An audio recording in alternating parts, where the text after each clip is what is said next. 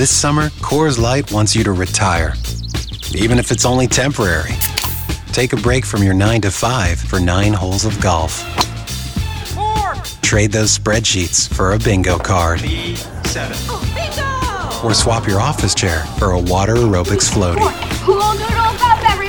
This summer, welcome to temporary retirement.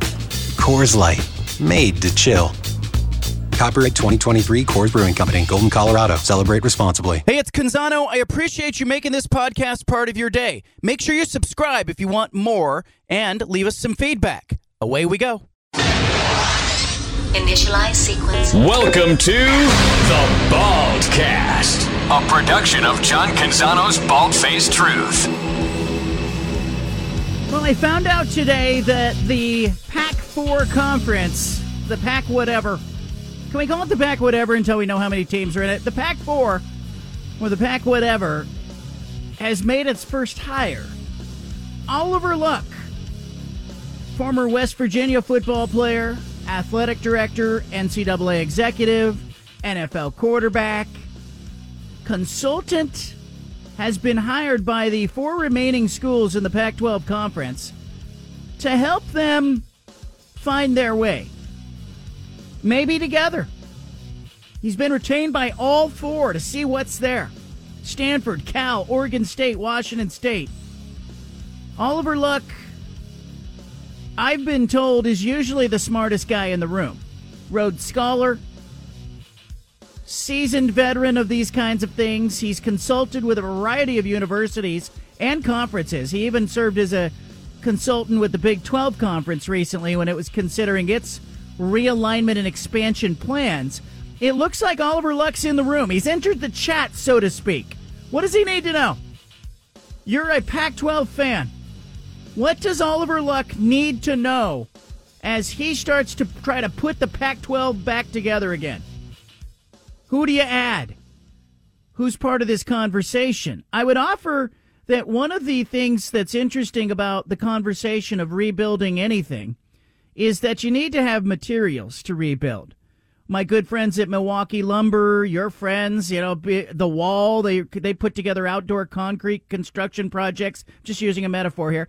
Uh, they know that ma- the materials often will dictate uh, you know, the the strength and the appearance of what you put together. So, what is the Pac Four dealing with? You like how I slipped in the sponsors? What is the Pac Four dealing with? They're dealing with Stanford, great academic institution, a little bit on its high horse when it comes to kind of how it views the rest of college athletics. Had some really good football success for a period, but it's been like a decade of deterioration and erosion as college athletics has moved towards this model of name, image, likeness and the transfer portal, Stanford just hasn't been able to keep pace. What would you tell Oliver Luck about Stanford? And by the way, three of his kids attended Stanford. He knows Stanford well. It's probably why he's in the room. Cares about Stanford. He has four children. Three went to Stanford. I know you're going to ask me where the other one went. Yale. Okay? Not too bad. So he's an academic guy. He's a Rhodes Scholar himself and he is a person that's been in and around college athletics. And I thought for a long time that Oliver Luck could end up as the commissioner of college football if they ever appointed a commissioner. He just got that vantage point in that landscape. I'm told he's in the room. I talked to him yesterday on the phone. He would not give me a comment. He would not confirm anything, but uh, I do have confirmation from multiple Pac 4 schools that Oliver Luck has been retained and his job is to go to work for all four schools on behalf of the four. Now, Stanford still exploring possible inclusion in the ACC. I think that's out there. Uh, the Big Ten Conference uh, says for now it's not going to expand, but I think Stanford would probably ideally love, along with Cal, to be in the Big Ten. But it looks to me like, uh, you know, you've got Stanford in the room. Again, we're talking about the materials. You got Cal in the room. Again, academic tentpole. If you're talking about a conference that wants to be built on culture and academics, Stanford and Cal not a bad place to start.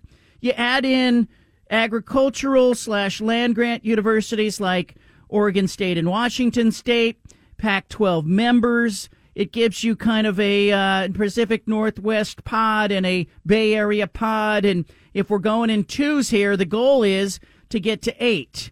The NCAA says eight is the minimum number of schools that you can have to be considered a conference. So if the Pac 12 is trying to keep its automatic bids, its NCAA tournament status, all of that, you got to get to eight, and you have a two year grace period to get there. So it's not like you have to add imminently, which is interesting to me because now we're talking about the possibility of buyouts and adding San Diego State or SMU. Would you add those two schools? Would you add someone else? But again, let's talk about what he needs to know. What does Oliver Luck need to know as he comes in the room? 503 417 7575. Let's advise the consultant for crying out loud. Uh, I wrote today at johncanzano.com about Oliver Luck that he's in the room. I think the conference has a better shot, even though it's a long shot of fashioning itself into something else. But I am becoming more and more hopeful that the Pac 4 conference can be a thing. And I'll tell you why. The conference itself, it's got NCAA tournament units that are due the conference. Now the conference get those gets those units. UCLA, Arizona, Oregon earned most of those units. Oregon State, making its run to the Elite Eight a couple of few years ago, earned those units. But the units stay with the conference. They don't leave when UCLA goes to the Big Ten. They don't leave when Arizona goes to the Big 12. The Pac 12 will still receive those units. I was totaling up the units. I think it's somewhere between an average of 50 to 70 million dollars a year that the Pac 12 conference is due in NCAA tournament units. That's a significant amount of money, particularly when you say, hey, there's only four members that would have to split that pot at least for the next two years. And you could conceivably borrow against that and look to add teams like San Diego State or SMU, or you could dangle that as an incentive. Hey, look, leave your conference where you might not be getting as much and come to ours where you're getting more. But it becomes clearer to me that there are some reasons why to hang on to the Pac 12 or the Pac 4 or whatever that brand is or whatever that entity is and try to rebuild it from within instead of just scattering into the wind for the four remaining schools. Oliver Luck on the scene. I like it. I think it's interesting. We'll talk all about it. Plus, I think the governor in the state of Oregon is overdue. Overdue to come out and make some kind of statement. I don't know if the governor needs necessarily to come out and say, you know, I'm uh, unhappy that Oregon chose to go to the Big Ten, or I'm thrilled that Oregon chose to go to the Big Ten, or I feel bad for Oregon State left behind, or whatever governors and politicians usually say. But I do think the governor needs to come out and maybe advocate on behalf of the rivalry itself. Think about the Civil War rivalry and the history and the people that are impacted by the fact that Oregon and Oregon State and the fact that they may not uh, have a rivalry game moving forward. Uh, you know, there's a financial impact, there is a cultural impact to the rivalry. And I think if the governor wants to take a stance on this, I'm okay with it. I have a stance on it. I think this game should be continued to play. I think it should be played in both stadiums as a home and home series every year.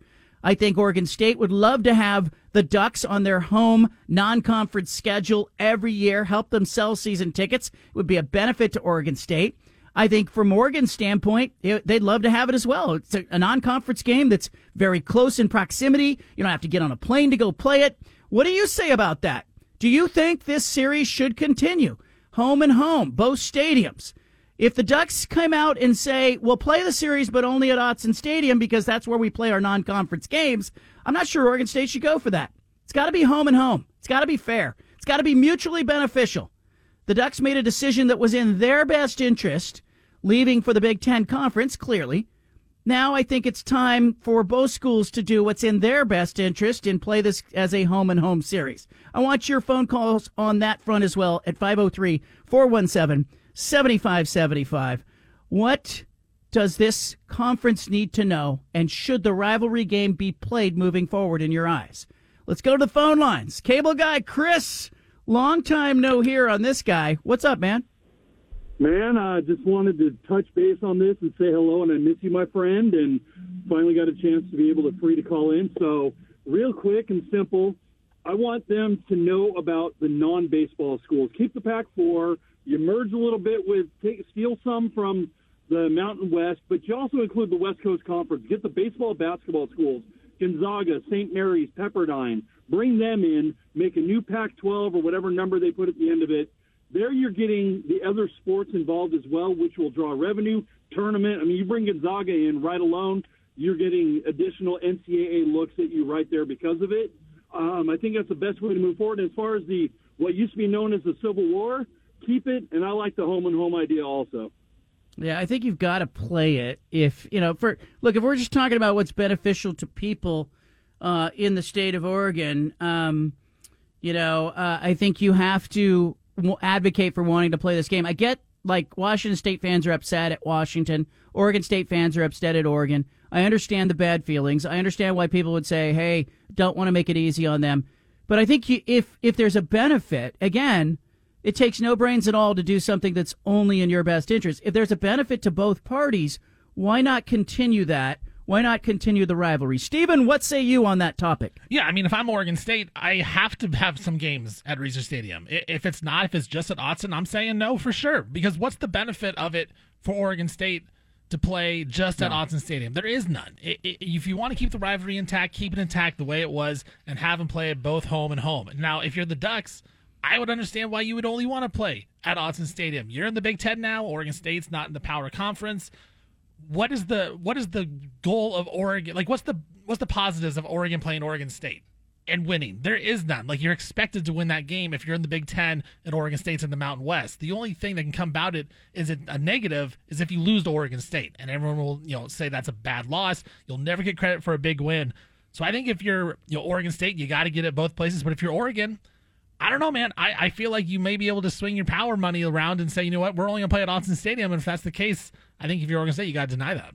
Yeah, I think you have the ability to uh, to leverage this a little bit if you're Oregon State in saying that, look, Oregon can get on a plane and it can, or you know, it can spend two hundred fifty thousand uh, dollars going out, uh, you know, trying to travel and play a game on the road with all the expenses that come with going to play a road game uh, and play a non-conference game on the road, or it can uh, buy an opponent. It can pay Portland State five hundred sixty-five thousand, or or worse. It, it can go out of the market and play UC Davis seven hundred thousand dollars to come to Autzen Stadium and play the game. Or it can say, look, we'll play you home and home. Nobody pays anything out of pocket. Nobody, we all eat our own expenses and it's a win over a two and four and six and eight year cycle for both programs because it's a huge game. It's a huge revenue generator. Every year when that Oregon or Oregon State schedule comes out and the Ducks or the Beavers, whoever has the Civil War football game, it's a huge asset that your home schedule includes that game. And so I do think there's some financial motivation from Rob Mullens and from Scott Barnes and whoever the athletic directors are moving forward to play it as a home and home series. But I think if I'm Oregon, I probably start off seeing if I can get away with playing it as a neutral site game, or I can get away with playing it as, um, hey, uh, you know, come come to my place. Um, if it was a neutral site game, we just don't have the stadium in in the state of Oregon. Like you know, the Huskies and the Cougars can go play that at you know the Seahawks home football stadium. You can't do that in Oregon because we don't have that venue. 503 417 7575 is the number. Casey's in Beaverton. Casey, welcome to the conversation. Hi, thank you, John. Hey, I would just have to say, as, as a die-hard Beaver fan, father, basketball player at Oregon State, um, I would say absolutely no way. I hate to see the Civil War uh, and all of the rivalries come to an end, but the Ducks have made their decision. It's 100% based on money. I would have to be thoroughly convinced that there's significant advantage uh, to the Beavers to try and get some money out of an ongoing uh, rivalry game. I, I sincerely doubt it. If you put all the numbers on paper, I'll bet it doesn't pencil out. Cut it off, cut the cancer out, and forget it. Yeah. I look, uh, Stephen. You agree with the caller? I don't know. I I feel like we're gonna lose something if we don't get this if we don't get the Civil War game. Like I, I don't know. I just it's tough to say, John. Like if I'm Oregon, I just don't see the benefit necessarily of playing Oregon State unless you really want to help fund them and pay them to play, right? Like there's no benefit of beating Oregon State. And then if you're Oregon State, like you want to play Oregon, but at the same time, you don't want to be the little brother and just give in to everything Oregon says. They screwed you out of the Pac 12. They went along and they made the decision that they want to join the Big Ten and left you in limbo. So I think both schools like have to fight for what they want. But if I'm Oregon, I don't understand. I don't know what they're actually what they need out of this situation with Oregon State. Like the relationship seems so one way to me that Oregon State needs Oregon way more than Oregon needs Oregon State. It's interesting. Something I've been thinking a lot about in the last uh, 72 hours or so is, you know, there's a board of trustees at Oregon State. There's a board of trustees at Oregon. It didn't always used to be that way. They used to have a centralized board that uh, oversaw both Oregon, Oregon State, Portland State, the univer- the public universities in the state were sort of underneath the uh, the uh, uh, advisement of that of the that board of trustees that was the umbrella organization. Several years ago, that splintered away. Oregon, I think, was really happy about that when it happened because it allowed Oregon to make decisions that really impacted its own campus. And I guess it was cumbersome to have some of the decisions that were being made uh, in Salem by a board of trustees that was a you know a state entity that uh, uh, you know in charge of the education, public education system, a centralized entity. Um, sometimes it was hard for that entity to make decisions that affected Portland State, you know, Oregon State, Oregon, because there are three different things in a lot of different ways. But let's go back to last week and last Thursday night in particular. Uh, you know, uh, eight days ago, on that Thursday night, the Arizona Board of Regents met and, you know, Arizona and Arizona State went into that meeting and were told, we want you to stay together. Whatever the decision is, we want it to be together. We do not want to split Arizona and Arizona State. And I have had a lot of people ask me, hey, how did Oregon do that and split away from Oregon State when Arizona could not do it? And and look at the UC Regent system with UCLA play, paying Cal the calimony tax for leaving for the Big Ten Conference. How did that happen? Well, the UC system is one system. The Arizona Board of Regents, it's one system. In the state of Oregon, you have a board of trustees at Oregon and then a board of trustees at Oregon State. And, uh, you know, it really did, I think, result this last week in an interesting question as we sort of dissect, you know, why one university went one way and one university went another. And I kind of wonder if you had a centralized board, if either Oregon State would be with Oregon in the Big Ten Conference or if Oregon and Washington and the whole Pac 12 conference would still be together because that board would not have allowed the Ducks to leave without Oregon State.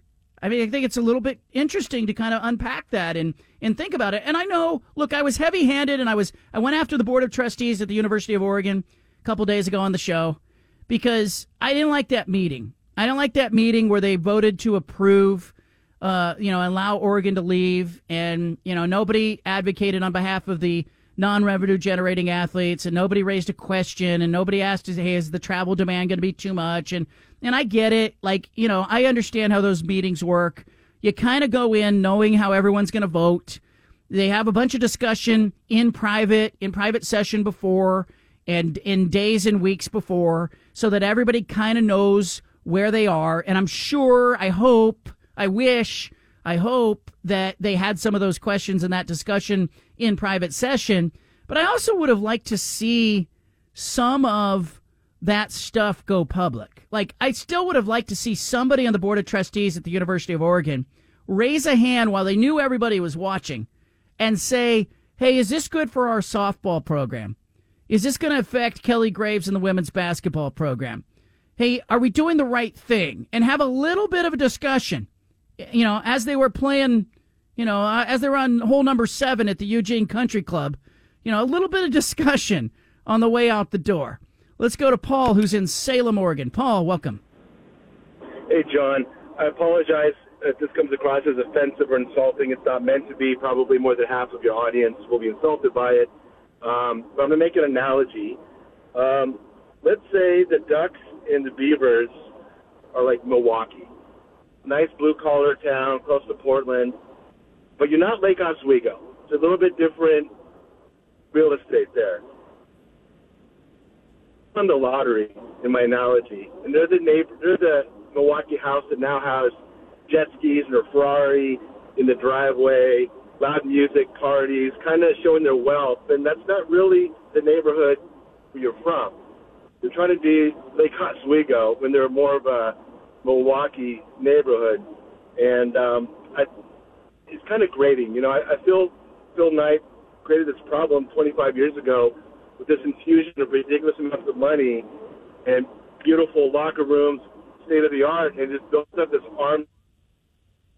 All these colleges have got to try to keep up. The NIL has made it even worse. Uh, collegiate sports has clearly become minor league sports. And the only thing I've really gotten out of this is that football is the most important thing in America. I mean, that's what drives collegiate economy because um, despite it possibly being bad for you with traumatic brain injuries and devastating physical ailments, possible paralysis, people still want to pay their money. They want their injection of football, and they're willing to dissolve 100 years of history to go chase that money and get more and get bigger. Appreciate the phone call. Appreciate that. Um, you know, it's a great point. I mean, you talk higher education. The mission of higher education often flies in the face of the mission of major college football and major college athletics, period. It's why um, I think moving forward, whenever we hear a college administrator use the term student athlete, if they are operating in a conference like the SEC, the Big Ten, the Big 12, the ACC, we ought to roll our eyes. Maybe with some of the others too. We got a great show for you today. Stanford Steve's coming on the show from ESPN. Steven's excited about that. He is our resident uh, expert on uh, wagering. Stanford Steve, Steve Coughlin will be on the show at 4 o'clock. Tom Wistrcill, commissioner of the Big Sky Conference. He's going to join us as well to talk about the landscape, the trickle down effect, and more. Your phone calls plus punch it audio still ahead. Leave it here. You got the BFT statewide. Well, I just tweeted out an interesting tweet. Came from Oregon State. Uh, Jayathi Murthy, the president at Oregon State, has issued a statement to uh, the community at Oregon State. Um, it's a lot of uh, a lot of words, but the uh, the sentence that jumped out at me, quote: "We continue to believe that preserving the Pac-12 is in the best interest of Oregon State student athletes and the remaining universities." And so we are doing everything in our control to stabilize and rebuild the conference. End quote. Um, you know, there's uh, a lot of uh, a lot of uh, words in this statement about trust and about the student body and about the uh, rallying behind uh, the athletes on campus and but uh, at the at the fundamental core of her statement just jumped out at me that Oregon State uh, its position apparently is that it's in the best interest of Oregon State to rebuild the Pac 4 and turn it back into something else. This dovetails with something uh, tweeted just a, a moment ago from Pat Forde. What do you have, Stephen, on that front? Pat Forde reporting on the ACC front. Yeah, this came out just eight minutes ago. He said sources say the Stanford Cal ACC realignment bid has stalled one short or one vote short. And if that doesn't change, what the options for the Bay Area schools be? What could that have? What could that have to do with uh, what Oregon State put out there, John? Is that everything uh, correlation? Yeah, I think it. I think it definitely is correlated. I think. I think the prevailing thought right now among the remaining four schools is that they are better off together. They've obviously contracted with Oliver Luck. I think they're going to make a run at making it happen. I do think there'll be options for Stanford and maybe some others down the road. And there's always the Mountain West Conference as a fallback for Oregon State and Washington State. But I just don't think Stanford wants to be anywhere near Fresno State, San Jose State, Boise State at this point. And I think that actually works in the favor of Oregon State and Washington State because they can align with Stanford and Cal and and cling to each other like uh, you know like uh, they're uh, they're just huddled up right now, trying like penguins trying to trying to survive the storm. Uh, let's go to the phone lines. Mark's in Beaverton. Mark, what's on your mind? Hey, John, thank you. So I don't know a lot about Oliver Luck other than what you shared, but I'm all, you know, automatically a huge fan of his, and he's clearly a proponent of the Pac-12. I mean, not just three of his four kids. I mean, we all know um, Andrew Luck, uh, quarterback for Stanford, but he even interviewed for the position along with George. And so, wow, if if we knew then, you know, what we know now, uh, could have been totally different. And who knows? This may be his prerequisite work being an, an advisor that could parlay into him maybe being the next uh, commissioner because we know George isn't going to stick around. Uh, I mean, something's going to happen to him, obviously, eventually. So uh, maybe that opens the door for Oliver Luck to be the the next, you know, Pac-12 commissioner. And I'll leave you with a question of like, where is George? You know, John, is it just me, or is it weird that like he's put his head in the sand and and he's you know nowhere to be found. Yeah, I don't think he has a lot good to say. He should have come out. I think he knows it's probably done for him. I do know that he's continued to participate in meetings with partners, sponsors. They have a conference to run. They have a football season coming up. Then they have a basketball season coming up. And I think operationally, it's going to be a nightmare for the conference if they don't know that they have something and they don't know they're sticking together. How do you keep your deputy commissioners? How do you keep your uh, your corp- corporate sales team? How do you manage the uh, the clients and the relationships you have with your sponsors? How do you put on events? How do you hold a men's and women's basketball tournament in Vegas and a conference football championship in Vegas if you don't have media relations and corporate partners and sales teams and uh, you know what about your officials? What about you know there's a there's a lot of questions. And, you know, I am told, I have communicated with George Kliavkoff. I have talked with George Kliavkoff since last Friday. And, uh, you know, I was told that his primary mission was to serve the four remaining members. Initially, he told me his mission was to, to make sure that they found uh, landing space or a, a good landing space. So I think he was working on that front. But I think the four schools, Washington State, very frustrated with him. Kirk Schulz's comments uh, just a couple of days ago sort of underscore that, and Pat Chun's comments on this show earlier this week underscore that as well uh, you know, what a failure of leadership it was. I think they're not looking to George Kliavkoff for the solutions. They're looking to Oliver Luck and saying, hey, we, you're the guy that you're going to hand you the keys. And I do think there's an angle here for Oliver Luck. Like, look, for as smart as he is as a guy, like I talked to a industry source this morning and I said, tell me about Oliver Luck. Tell me, you know, what he, what he's done, what he's been around. And, you know, he's a guy who's worked at the NCAA, lives in Indianapolis. He's a guy who has been the athletic director at West Virginia.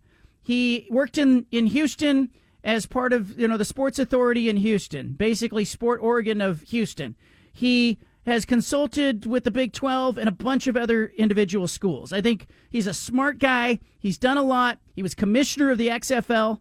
You may remember Vince McMahon uh, in the XFL. Um, you know, it, Oliver Luck sued Vince McMahon and sued the XFL and, and won and won a settlement from the XFL over his firing. But I, you know, I for all that smarts, for all of everything that's gone on, I asked this industry source, like, you know, what are his big success stories? And a lot of them are behind the scenes things that you know everybody knows he's smart, everybody knows he's well connected. His fingerprints may be on some of the Big 12 schools that they have brought into the fold. Certainly, I know that SMU has hired him He's been charged with getting SMU into a Power Five conference for a while. That hasn't happened. But I think, you know, the possible role of commissioner of the Pac whatever could be a good landing spot for Oliver Luck. Well, I got, it, I it could be. I got a question for you about him because don't the Pac-12 in general, the Pac-4, you know, the reputation of the Pac-4, Pac-12 isn't great right now. Is that part of the reason why you go out and you try to get a guy like Oliver Luck who has a good reputation to be affiliated with that conference because if I'm a Mountain West school, I don't necessarily want to say like I want to jump to the Pac-12. I want to be part of that. Like I don't trust the leadership over there after all these stories we've heard. At least with Oliver Luck now, it sounds like there could be some type of you know good reputation again with the Pac-12 and maybe try to convince some teams like yeah we know what we're doing. We're going to restart this thing and you can be a part of it. Yeah, and I think it's all upside. I was thinking about this when George Kliavkoff took over the Pac-12 commissioner job I thought, what a low bar to clear. Just get over get over that low bar that Larry Scott set. Well, he didn't get over it. In fact, uh, the conference is not only in worse position than it was when George Kliavkoff took over. He lost all but four teams. Like, you know, he inherited a conference of 12. He's lost eight teams. So he's sitting on four teams now. Now, I kept thinking, like, tell me if you think this is nutty, Stephen. Like, if you're Oliver Luck, you're looking over at the Pac 12 going, I can do no wrong here. Either I, I become the salvation of this conference and I save it and I become the commissioner and I become a guy that everybody in college football goes, look at Oliver Luck. He not only rebuilt that thing, it's thriving, it becomes a power five. All you know, there's a lot of upside potentially uh, for for Oliver Luck. And and and you know, I, I got on the phone with Oliver Luck earlier this week and asked him and I said, Hey, are you consulting with the four? And he says, I'm not going to say anything. And I said, okay, I, you know, I got to ask the question. And, and, you know, I talked a little bit about the Pac 12 with him, but he was really close to the vest. He wouldn't really say anything. And I left that conversation thinking he's definitely working for the Pac 12. And then I went back and I checked with two different schools in the Pac 12 who confirmed it for me. And they said, yes, all four of us have hired him. He's working on behalf of everybody. And, you know, this is, this is how it's going. And, and so I just think it's, it's really interesting. Do, do you think like there's just 100% upside for a guy like Oliver Luck on this deal? Oh, I do. 100%. I mean, you talk about, you know, a stock market. The Pac 12 is down right? you buy it when it's low, you sell it when it's high. It's at its lowest. I mean, what you know, like you said, what's the downside of him joining the Pac-12 and it goes away? Everyone already thinks the Pac-12 is going away anyways. So if he can be the guy who saves it and builds up the reputation and gets that conference going again, it's like when we think of the Pac-12, like the face of it, I always think like Bill Walton. Like this could make it where it's Bill Walton and Oliver Luck. Like he revitalized the entire conference. So yeah, you're right. Like for him, this is a win-win situation. There's no losing for him in this situation, even if the Pac-12 goes away. That's what we kind of all think. So he gets it going again and gets it on the right track. We're gonna look at Oliver Luck and say, you know what, this is the guy that saved the Pac-12. And now if you're Oregon State, you're Washington State, you know, you're gonna look at that guy and say, you know what, this, you know, praise that guy because he he got us into the Pac-12 and kept the Pac-12 alive. Yep, I think uh, you know if you want to be commissioner of the thing, great uh, make yourself commissioner of the thing. But I also kind of look at the conference and I go, okay, um, you know, here's what one person told me as well. Like, you know, there's going to be a lot of lawyers involved in whatever happens next with the Pac 4, Pac 5, Pac 6, because it's evident that the four remaining members want control of the revenue. They want control of the NCAA tournament units. They want control of the emergency funds.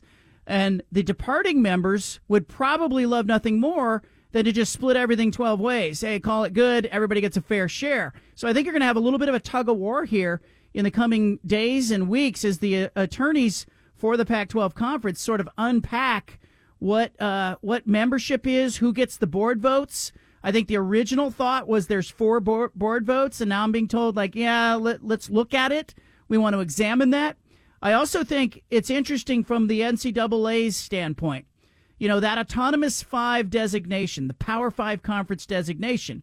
It's interesting to me that, you know, I thought it was SEC, ACC, Big 12, Big 10, Pac 12. There's your five, autonomous five or Power Five conferences. They should just call them the A5. I don't know why we got into this Power Five b- business, but the autonomous five get NCAA tournament automatic bids. They get more college football playoff revenue yada yada yada, as they say on Seinfeld. But I, as I unpacked that, it's interesting because in the council where they name the conferences, they don't just name the conferences; they named the members of the conferences. So Stanford, Washington State, Oregon State, and Cal are named by name as members of the A5 because they really comprise the conference along with the other eight members of the Pac 12 currently uh, until next summer. So it's it's going to be an interesting fight if the Big 12, ACC, SEC, and Big 10 try to take away the Power 5 designation from the Pac 12. They literally have to look at Stanford and Cal and Oregon State and Washington State and say legally, we considered you Power 5 members yesterday, but we don't consider you Power 5 members today. And if they added four more schools to become eight, you know, I do think it would be headed to litigation if they tried to strip that autonomous five designation because Stanford could argue and Cal could argue that the other conferences, the Big Ten and the Big 12 in particular, colluded to destroy and dismantle and and uh, and cause uh, you know the, the the designation of the conference to be removed from a Power Five status. But and is that is that good for college football if all this gets you know into such a I mean high level of court? Like, is that good for college football? I mean, no, I, see no, that's my problem with this. No, none of it. It it just should have stayed how it was. It just it was just silly to me that we're gonna have teams flying all over the country. Even Stanford, Cal, you know, they talk about them playing in the ACC you know, it, they're hung up on one vote. So are we telling me that like almost half of that conference has lost its mind too, and the ACC is supposed to be so smart? Like they're going, yeah, we'll go out to Palo Alto to play games. We'll go to Berkeley. It's no problem. It's just silly that uh, everybody's getting dragged around the country the way they are. All right, coming up, uh, we're going to play some Punch It audio. Stanford Steve from ESPN, Steve Coughlin will be joining us at 4 o'clock. Uh, he's going to be part of the uh, ESPN College Football Game Day show here moving forward. He'll be joining us to talk about that. Plus, uh, I'll ask him about you know how he feels about Stanford's position in in college football and beyond, and we'll get a visit from Tom Wistrcill. He is the Big Sky Conference commissioner, friend of this show. I got to know what he thinks of the landscape, and will there be a trickle down effect to the Big Sky Conference? Wistrcill coming up in the four o'clock hour. I'll take a couple of calls. We'll jump into Punch It Audio. Uh, coming up top of the hour, 4 o'clock, Stanford Steve. Steve Coughlin, ESPN. Uh, he'll be joining us. Uh, he's going to be on their college football game day show. He is, uh, I think he's, uh, is he's in the gambling space. Is that is that a safe way to put it, Stephen? Yeah, I would say so. He uh, has a podcast, a gambling podcast that he does. So yeah, I'd say he's in he's in the space. He's in the space. Yeah. Mm, What space are you in, by the way? I- hey, you had a nice day off, huh? I You did. good day off? I did. Yeah. I uh, you know played with uh, the kids, had the cousins over, so a lot of kids, a lot of me, and uh, it was a lot of fun. Did it feel like a day off? No, not really. I got some got some shots up and playing basketball, so that's Ain't good. it the truth? Ain't it the truth? Mike is in Centralia. Mike, what's up, man? John, how you doing? Um, doing good. You know, first things first. What a shame that this is all going down the way it is, especially with the uh, Pac-12 schedule the way it is and the competitiveness that we were that we're going to have this year. But I just don't see how we're going to get out of this. I really don't. I mean, uh, Mr. Luck is a lot smarter than I am, and I'm I'm, I'm hoping he can pull a rabbit out of out of his hat. But uh, right now we're we're vulnerable and weak, and that's why we lost what we lost. Um, I can't see a four or a six team conference being taken seriously, um, and I really don't trust the Big Ten. I really believe, in my opinion, that Cal and um, Stanford are going there. They're just waiting. Um, they want that market, and I think, in my opinion, and again, Mr. Luck's a lot smarter than I am. I don't think it's going to be a bad deal for Wazoo and Oregon State to go to the Mountain West. Um, and I think the sooner they realize that, the better. I just don't see a, a four or six league team being taken seriously. I, I just I just don't see that. Um, Well, you again- have you have two years to get. You have to get above eight to be considered a conference in the eyes of the NCAA. I thought it was six. It's eight actually when you look at the bylaws. But the uh, the catch is you have a two year grace period, so they could exist as a four team conference for two years. Now it would require a whole bunch of scheduling issues in football because you ideally want you know nine opponents in your uh, in your conference to play against, and so it would cause Oregon State, Washington State, Stanford, and Cal. If you stay at four, or even if you went to six, it would it would require you to go out and find extra non-conference opponents, or you play each other twice, which uh, is less than ideal. But um, there's also uh, there's some upside here. If you could build this thing from a football standpoint, if you could rebuild it, again, NCAA tournament money is interesting when it comes to the conference. You know, when Arizona makes the tournament and wins a game, it gets one unit. When it wins two games, it gets two units. Three games, three units, so on, so forth. A couple of years ago, three years ago, amid the pandemic, UCLA, Oregon State, Oregon, and USC all advanced deep into the NCAA tournament, Sweet 16 or better. You had five teams, I believe, from the Pac 12 that made the Sweet 16. It was an interesting and unusual season. Whole bunch of NCAA tournament units attached to that. And because of that, you know, it's why when we see the distributions to the Pac 12 conference, we always see like, hey, they had $31 million a year in revenue from the TV media deal, but the actual distributions were 38 million. Well, there's like $7 million per university, six to $7 million per university per year that gets distributed equally because those units belong to the conference and they're rolling over a six or seven year period. So they're not distributed in a lump sum. They come in a six or seven year wave. It allows the NCAA to pay them out differently. It allows the uh, member institutions to benefit, even though, and they get payouts, even though maybe they don't have a they have a down year. So it's interesting to look at those payouts because if you are a four team conference, you're now not splitting it twelve ways. You're splitting it four ways. And I'm told that the pie there is a fifty to seventy million dollar, you know, uh, you know, pie every year. So let's just say it's a $50 million payout that is coming in 2024. If you stay in the Pac 12 conference, you're splitting that four ways, or six ways, or eight ways, depending on if they add members. But it's possible that there could be more money available to Stanford, Cal, Oregon State, Washington State staying in the conference than seeking the Mountain West Conference, which has a $5 million a year rights deal. So you go to the Mountain West, you get 5 million bucks. You stay in the Pac-12, you're splitting 50 million to 70 million four ways over a period of 6 years. And oh by the way, if you layer on top of that even a minimal TV deal, let's say they go out, they go back to Apple, they say, "Look, we know we're not worth 25 million dollars, but you know, are we worth uh, this collective four teams are they worth 7 million dollars?" Uh, you know, maybe they get you know, an additional seven there that all of a sudden you're looking at Oregon State and you're going, gosh, they're in, not in a horrible position and they're in a far more advantageous position than they were had they gone to the Mountain West Conference. Does that make any sense? Am I spitting any truth on that front? Let's go. I got go a ahead. question. I got, maybe this is a dumb question, because you said they have a two-year grace period, right, to get get the teams up. Is there like what would be the exit fees for a team like Arizona State? Like, let's say they hate it in the Big Twelve, could they leave in two years and be like, you know what, let's go back to the Pac-12 because Oliver Luck's got this thing rolling? It's it's stiff for prior Big 12 members. Remember, Texas and Oklahoma had to pay like 120 million dollars to get out of that conference.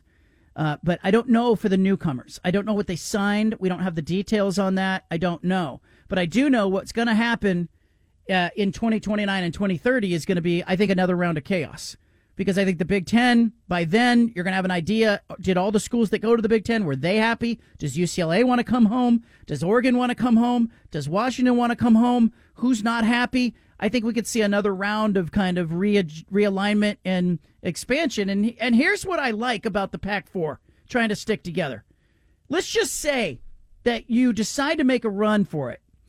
You know, instead of running for the hills, joining the ACC, joining the Mountain West, fallback option, what's wrong with trying to be one of the at large teams in the college football playoff if you're Oregon State in the Pac 4, in, in the Pac 6, in the Pac 8, whatever it becomes, rather than taking the fallback position that will be available to you anyway in two years and in four years? Isn't the more inspiring thing to go for it? Like that Jerry Maguire fish have manners moment where he's leaving the office, walking out. And again, this is a radio show host and sports columnist who walked away from a newspaper. The paper was telling me, You're making a horrible mistake. I, I needed to go on my own and do my own thing. I wasn't afraid to take a risk and bet on myself.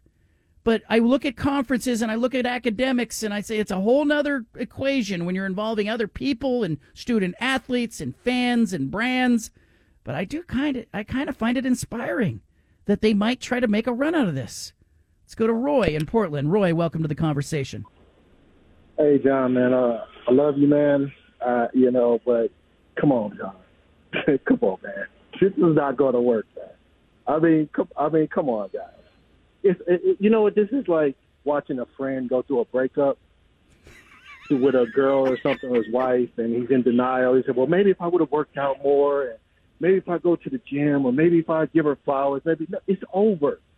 It's over, man." People But do you walk away, Roy? over. But let me ask you this: Do you walk away from that NCAA tournament money? It it goes if you don't take it in the conference, it's it's about three hundred million dollars over the next six years. If you don't take it, it goes to Arizona, it goes to UCLA, Stanford, Cal, Oregon State, Washington State can keep it if they stay where they are. John, I respect Oliver Luck. Maybe if you still have the Arizona schools and Utah, you might be able to cobble something together. But I'm gonna be honest with you, John. From all the nobody respects these four schools in, in any sport, and maybe the Olympic sports for Stanford, but no school. Even if you did stick together and be 14, nobody's gonna respect that. Who, who, who, you, who you gonna schedule? Nobody respects outside looking in. I'm just saying. Nobody I think respects. I think Stanford's still Oregon State, Stanford's and- and- still and- to play Notre Dame. Uh, I'm sorry. Stanford's still gonna play Notre Dame. Yeah, they're still going to play Notre Dame, but you know, it's. I, I just, I just don't see a path forward, man. Like I was thinking about this yesterday. If Oregon State did go to the Mountain West, they still gonna have a great schedule. Look, you could still schedule Washington State. You can still schedule Oregon. That'll be you can schedule like a Big Ten team for your off season. Then you can have a schedule with a Fresno State, uh, a Utah State, a San Diego State. That's a pretty good. That's a Yeah, I like it. schedule. I like I like that. I like that. I know- wouldn't I would I wouldn't be allergic to that. But I still say you go for it. I think it's a fallback. I think the Mountain West is a fallback. Fallback plan. Let's go to Michael and Eugene. Michael, you got to be quick. You got about 30 seconds. Go. John, I think the Beavers should hold out for something better, but what is Wazoo going to do now? You know, their AD is going to be the replacement for Gene Smith in Columbus for Ohio State. He's going to get that AD job. So, what are they going to do? And then I wanted to give you and Wilner credit. I was listening to your uh, joint podcast. This whole thing is the fault the presidents and their arrogance. Oh yeah. I negotiate for a living. They don't know how to negotiate. They should have deferred to George K. They didn't. They pissed the SP off. Yeah, look, I yeah, they they should have hired consultants and let the consultants, you know, lean on them for advice. They didn't. This might sound strange, but when I heard that the Pac-12 was imploding, I thought about a lot of different people who have connections to the Pac-12 conference. I thought about players who had played in the conference, coaches who had coached in the conference. I even thought about Stanford Steve, Steve Coughlin on you know Sports Center commentator, segment producer on uh, Sports Center with Scott Van Pelt, sports betting analyst, man of the world, bad beats, all that stuff. Attended Stanford when he was a tight end on the football team. I got to know if Stanford Steve is behind the effort or supports the effort for the Pac 12 conference to stay together. The four remaining, the, the survivors, stay together, rebuild the conference, or scatter and go separate ways. Steve Coughlin, Stanford Steve, joining the show. How you doing, man? What's up, my man? I appreciate you thinking of me and having me on. Uh, been a whirlwind. I was just telling your producer, you've you've you've not uh, had to look far for content these past couple weeks. So uh, I know what it's like to try in the summer days, man, coming up with content. You uh, the, roll the balls out and, and, and have at it. That's uh, good job by you. You've done an unbelievable job covering everything, and uh, think the world of your work. You're as dialed in as anybody out there, and uh, yeah, it's um, it's unfortunate, man. You know, I I just it, it's sad. You know, I just think about you know I played in, in in some great times when you know the Pac-10 was up there. We won it, you know, in '99. We my last game was the Rose Bowl 2000. We lost to Ron Dayne. Uh, you know, going up to Husky Stadium and and Tuiasosopo setting a record with 300 and 200 against us, and let alone the next week we're the biggest UCLA fans in the world, and UCLA knocks them off and gives us a free reign and a free ride. We beat Arizona State and beat Cal. It's one of the greatest things in my life uh, to play the Rose Bowl on my 23rd birthday, and and to think about that, it's it's not going to happen. Um, and it just every way you think, it's just it's really sad because you know I played it. I, I felt I felt people in the fans that you know I think about them. You you feel that's that's what makes rivalries. You feel the angst, you feel the emotion, and when you look at across what's happened in the other teams previously that have left, I get it. They they did it for the money, but you know where's that money going? Is that making everybody happy? I don't I don't think so. Uh, and it just leaves the fan. I, I, just I, I think about the fans and the players that, that that invested time, and you're just looking in the mirror. So, you know, this, this doesn't feel right because it's not right. You know, and that, and that's what it comes down to. Uh, but it's it starts. I, I just think with with brutal leadership. Um, you know, especially Reed and John, just about the idea that ESPN came a year ago with the offer just as good on linear TV and the and the and the presidents having the just no knowledge of the situation and wanting double the number like that that that's where it really sticks out. I think it was you that came out. You know, here were here's what they were offered a, a year ago. A year ago today, this could have been all bypassed and uh, just self selfish, selfless, and not smart leadership across the board in the conference has led to this. The the tel- the influence of television, media in general, and look, it's hypocritical because we're sitting on a radio show and you work at ESPN, Yeah. and I get I get it, right? Yep. Like I get Yeah. the power of TV, but I also think, gosh, there's tradition, there's rivalries. Mm. I the, the the the in the Bay Area. I grew up in the Bay Area. The the early kickoffs when the sun's shining, the smell of the eucalyptus trees Yeah. outside outside Stanford Stadium, and and I think, gosh, that has to count for something, right? Yeah, you would think so. Like, yeah, think about telling yourself back then that this this possibly was ha- like it, it was gone. It just poof and it's gone. There's no preparation for it. You know, like, and that's that comes down to, to the leadership. There was no plan. There was no plan for the worst case scenario, and and that's where you know I think about teams. I think about my playing days. You know, you, you, you practice every. All right, what, we got to we got to have this ready. If our quarterback gets hurt, we're, we're practicing for the worst situation. Guys go down on defense. All right, twos get up there. You're running with the ones today. You know, it, it, it's just a simple basis of having a plan, and they just kept back, backpedaling. Uh, I thought the lack of urgency during and around COVID. I get it. People were handcuffed in the state of California, but there was no push. There was no, you know, I, you, look at other conferences, you know, specifically the SEC. They did everything they could to get those guys back out in the field and get the fans back in the stadiums. And I get it. There, the circumstances were different, but there was a, there was an effort, you know. And I, I just look I look at Stanford now like. We got no president. There's zero leadership. Our athletic director, I, I haven't seen a quote from him. You know, is there any update you could give your fans, your players, your programs? Um, it's just it's just really really sad to see, and the timing of it all. You know, the timing I think is the one that that really kicks you because you know we we we we throw around the term you know talking season. We love talking about who's you know who's winning jobs right now and who's who's looking good and freshmen coming in and transfers that are going to help teams out. And here we are talking about a, a you know four teams that don't have a home.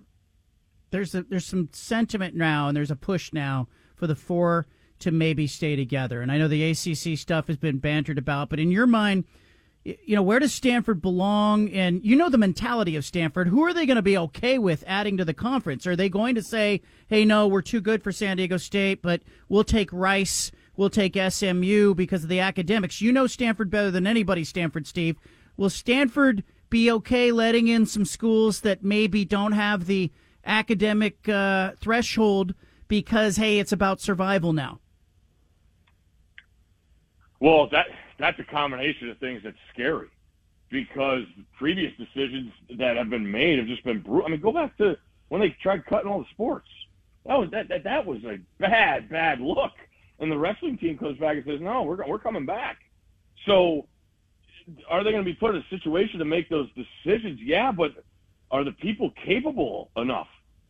You know, I, I just look at across the board, and I, again, it goes to the lack of leadership. Yeah, there's going to be decisions. I, I don't know if I'm going to agree with them.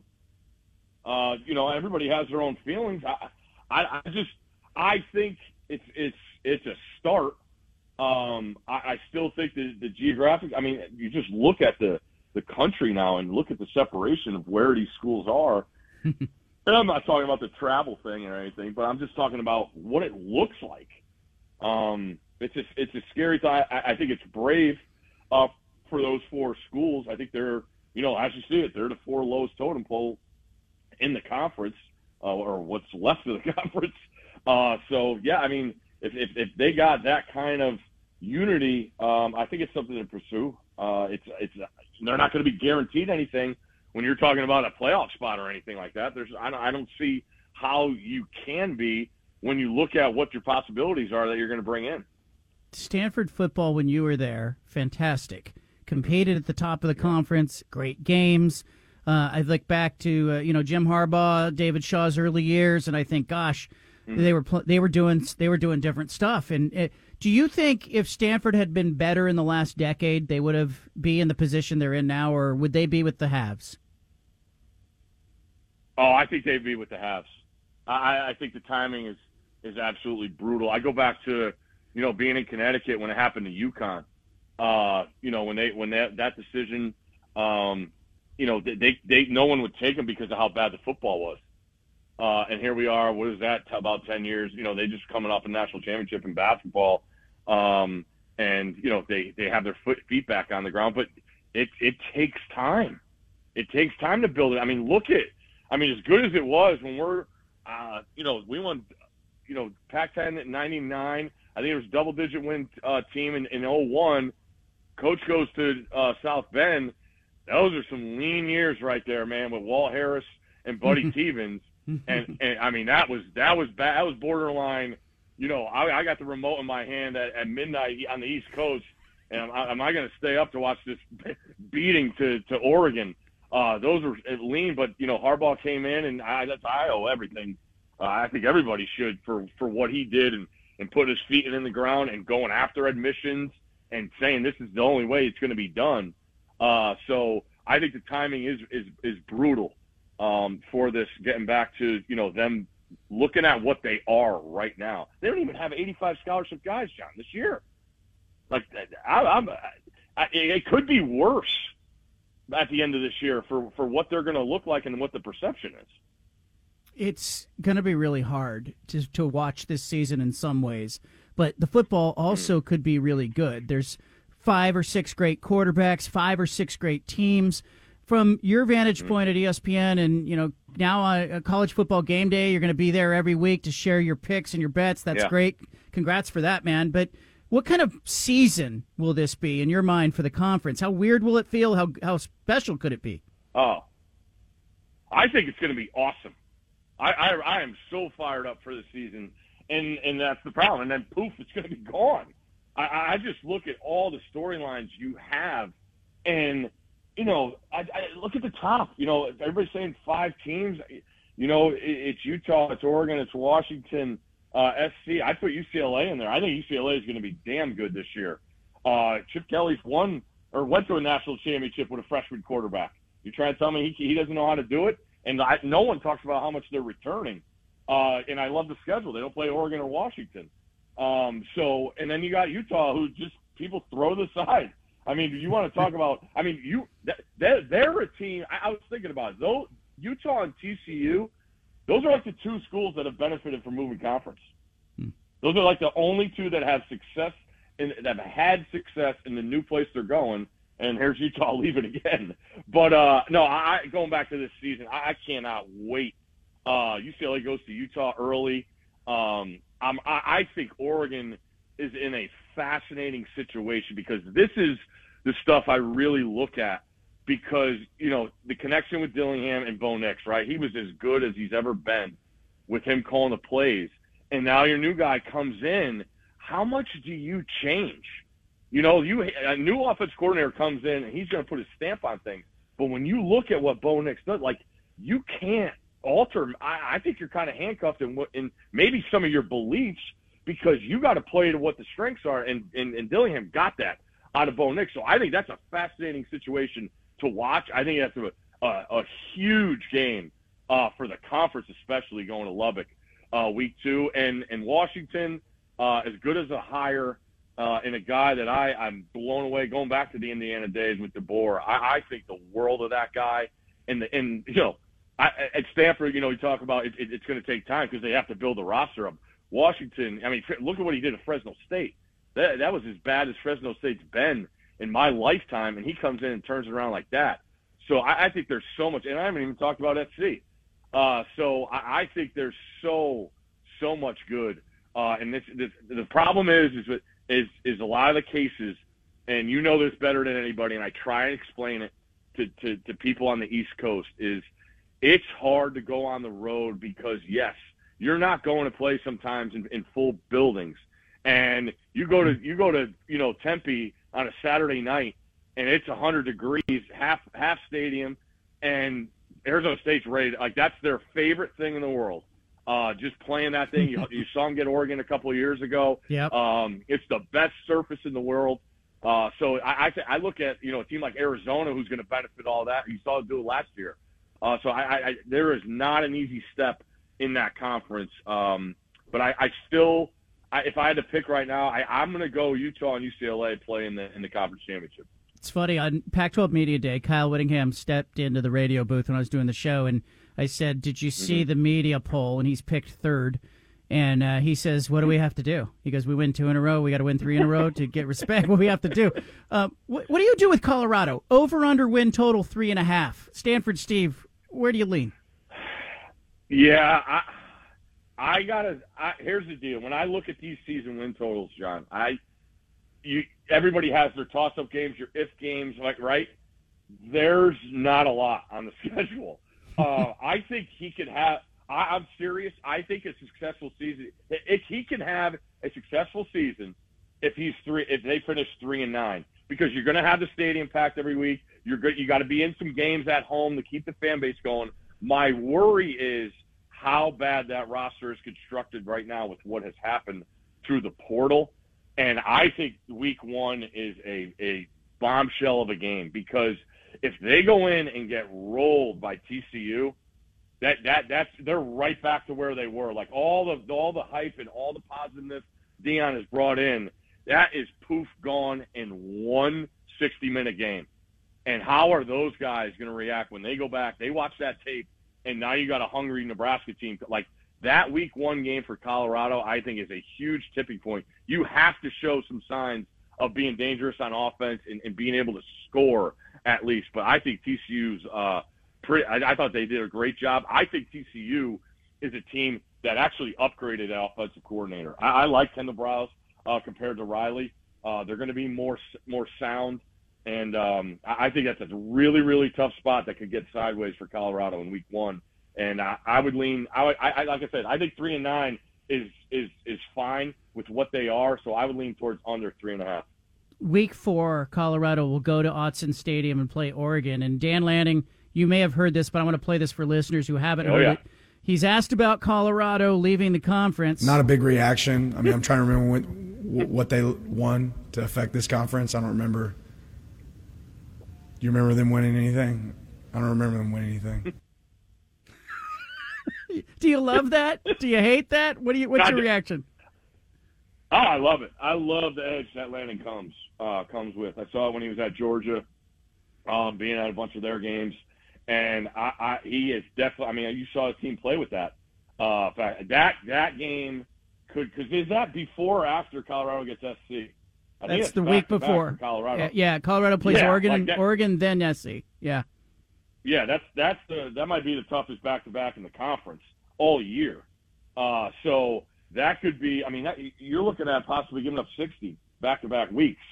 Um, and you know Oregon if they're I mean that's the other thing. Colorado, you you know you're out. You're, that's great. But it, I'm t- in this day and age when people could put a statement and, and put another touchdown on the board, we don't see those starters come out. Um, you're gonna have Bo Nix trying to trying to get some more stats for for a player of the year possibility in the conference.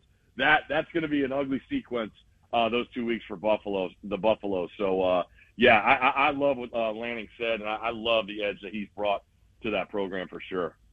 Stay, Steve Coughlin, Stanford Steve, with us. Uh, uh, I mentioned uh, ESPN College Game Day. You're going to be doing uh, some some best bets and some gambling uh, talk on Mhm. that. What's what's it going to be? What will you be adding?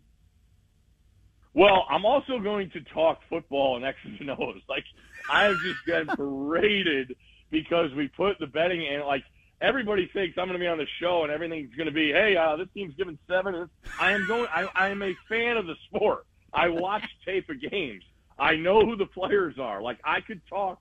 Well, I've sat at the desk with, with McAfee and Herbie and Dez before. I did it at the Rose Bowl. I did it at the Peach Bowl. I did the national championship. Like I, I know I, I, I'm a follower of the sport. It's not just going to be gambling. So that's what I'm most excited uh, to do. There's possibility uh, of me getting out and going to interview some players. We've talked about that.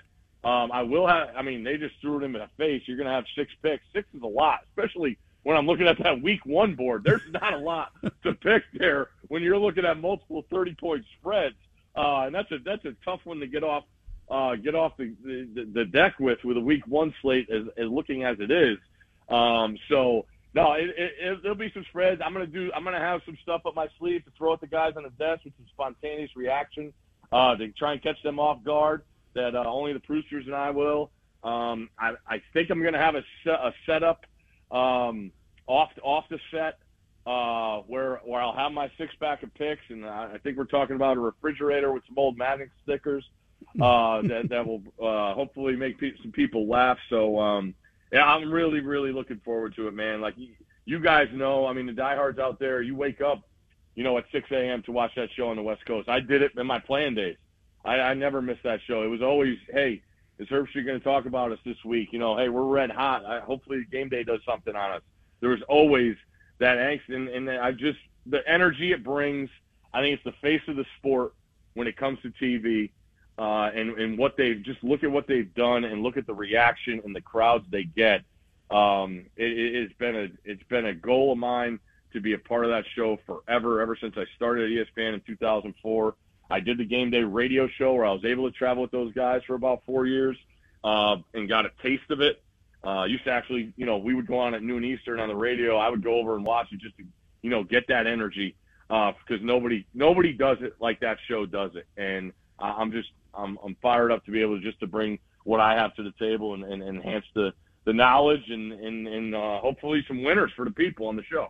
I love it. And I love that, you know, look, congrats to you. And, you know, I love having you on the show once in a while. Don't big time us when you yep. turn into like big ESPN game day guy. You know, and they got your face on the side of the trucks and all that. But we love we love having you on. I, I know what it takes to do radio every day. I did it for about oh 11 years. So uh, I, I know I know what, especially like I said in the summer, guys. I, I feel your pain uh, when you're when when you use up all those vacations and you're back and you got hosts, uh, you know, in and out of, of their vacation. I've been there. I have so much appreciation.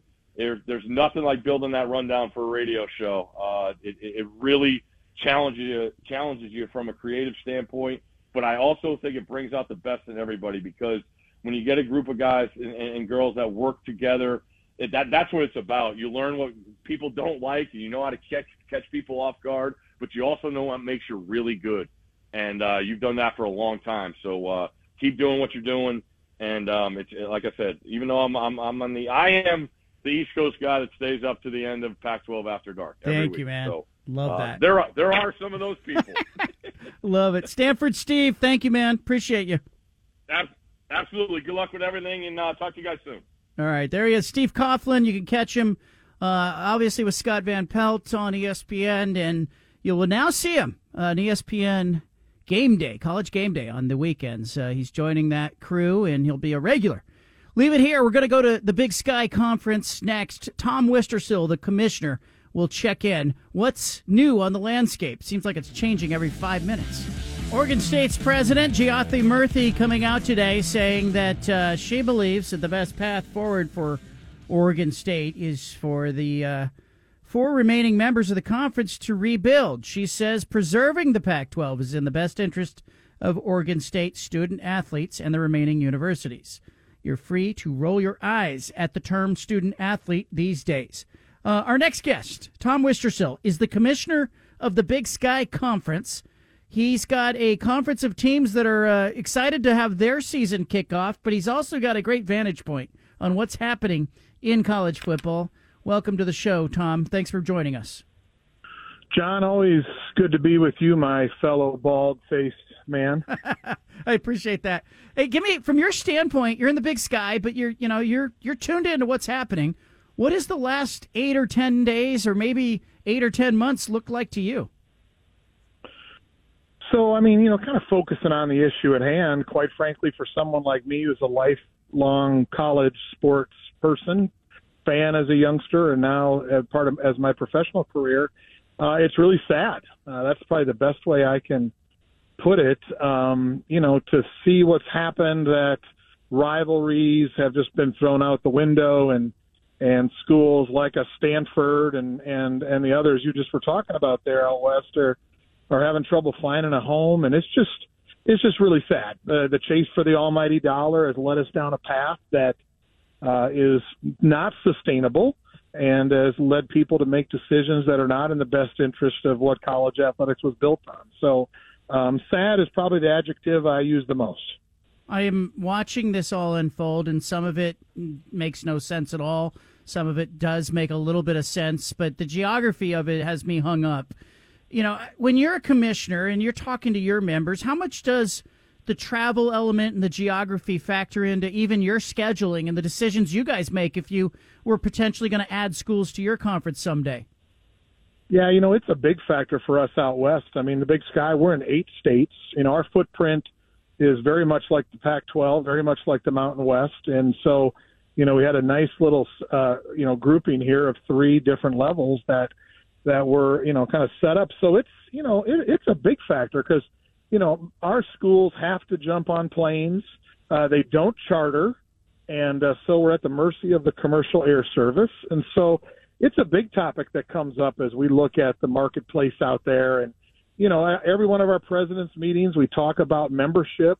Uh, lately, we've been talking about it with the ADs group as well. You know, communication is so important in our in any business, but certainly in ours. And uh, and so geography is a big deal. And you know, these student athletes, you know, and especially the ones who don't have the ability to charter, um, they're gone so much from campus during their season that it's really difficult to uh, to to give them the type of college experience that you know many of us had that weren't traveling like that. So so it's a big part of the discussion. Yeah, I'm looking at you know the next step for the for the Pac Four or whatnot, and, and I want to make you speak out of school, so to speak, as one commissioner talking about another. But you know, how big of a climb or how complicated could it be for a conference that now has four members to try to build to eight 10, 12? Does it feel insurmountable, just tricky? I mean, how if, if we're sitting on a bar stool and I say, Tom, how easy would it be to you know to take a conference of four and try to make it six and eight and ten over a maybe a two year period? Well, it's it's really difficult, and uh, you know I I really feel for those four schools, and like you mentioned, the Oregon State's president, she said exactly what she should say, and they should be trying their hardest. That's why Oliver Luck is brought in to try to figure out a solution. Um, you know, the challenges is there's just not great options out there. And, uh, you know, whether they're looking at schools from the Mountain West or the American, you know, they all have, uh, you know, uh, challenges as far as buyouts go with their media contracts and their grant of rights. You've touched on all those in your columns. And, uh, you know, I mean, so it's just, it's really hard. And so I totally applaud their effort because keeping that – Pac 12, Pac 10, Pac 8, and, and now Pac 4. Uh, keeping that that you know number that name alive nationally is really important and there's a lot that goes with it not only for playoffs and CFP but legislative governance stuff within the NCAA that that the A5 conferences are given that the others aren't so there's a a lot there besides just media contracts and media revenue there's a ton to unpack if something happens that causes the eventual, you know, 100% disappearance of that brand. So, so you know, I, I like I said, I applaud their effort. You know, probably the part that I'm kind of stuck on now as I think about this is kind of the timing of how all this plays out because, you know, in order for those four schools to find a home, whether it be in the ACC, which looks unlikely, or or you know grabbing some other schools, you have the pressure of the 24 season coming closer and closer every month as we go along. And you know, there's comes a date where you know where the TV networks that are scheduling out those games is going to have trouble absorbing some of those in. So you know, you kind of have in some ways in my mind this three four month time frame where everything kind of needs to be sorted out for the fall of 24. Um, or it just becomes increasingly difficult for anybody to absorb those schools or for those schools to find uh, schools to join them. Tom Wistrcill with us, Big Sky Conference Commissioner. Uh, you have a hell of a season in front of you. You've got five new head football coaches. You have, um, I think, some really talented players. I got to meet a few of them at Big Sky Media Day, the weekend you held in Spokane, and uh, I know they're all excited to get on the field. But uh, what are you looking forward to this football season? How excited are you? Well, I'm really excited. You know, like you said, we had a bunch of new coaches. We got six teams. Half our conference is ranked in the top 25 preseason. So you got great, great football players, great programs. You know, I'm just really excited to see how those new coaches are going to going to blend in. You know, you had like Jason Eck, the new coach at Idaho last year in his first year, took them to the playoffs uh, from near bottom of the conference. So you know, because the competitive nature of our league is so deep, uh, it's just going to be a really interesting year in football, and I'm really excited to to get to see our student athletes and and for us, you know, it's like you know, we've been talking about all this craziness that we were just referencing for the last you know, six, eight months, it seems like nonstop. And so to start to put the focus on football and volleyball and soccer, you know, and cross country is, is just such an exciting time. And let's start focusing on the games soon uh, instead of, you know, off the field issues.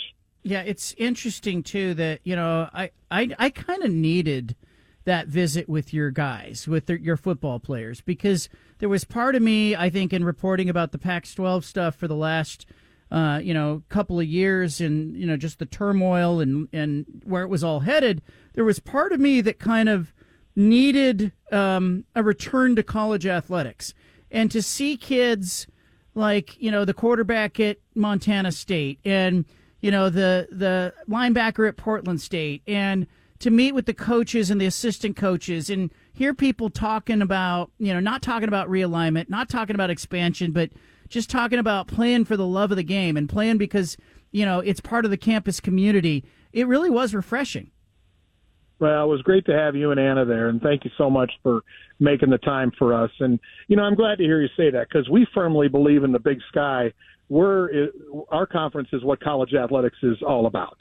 And it's about the love of the game. And yeah there are scholarship student athletes playing at an incredibly high level national championship level. But you know but we're not we're not all about the NIL money and all about the the media rights trying to you know play games any day of the of the week to get to maximize every dollar. Home football saturdays are really important to our conference and we're going to continue to you know to push those. But but again, I you know that's the great thing about our league and being a mid major conference is is we can find that balance, and uh, they can be student athletes, they can go to class, they can major in something they want to major in because chances are most of them are not going pro, and so we can we can really push that balance and and make it a great event for people when they come to campus and come to the games and be part of it.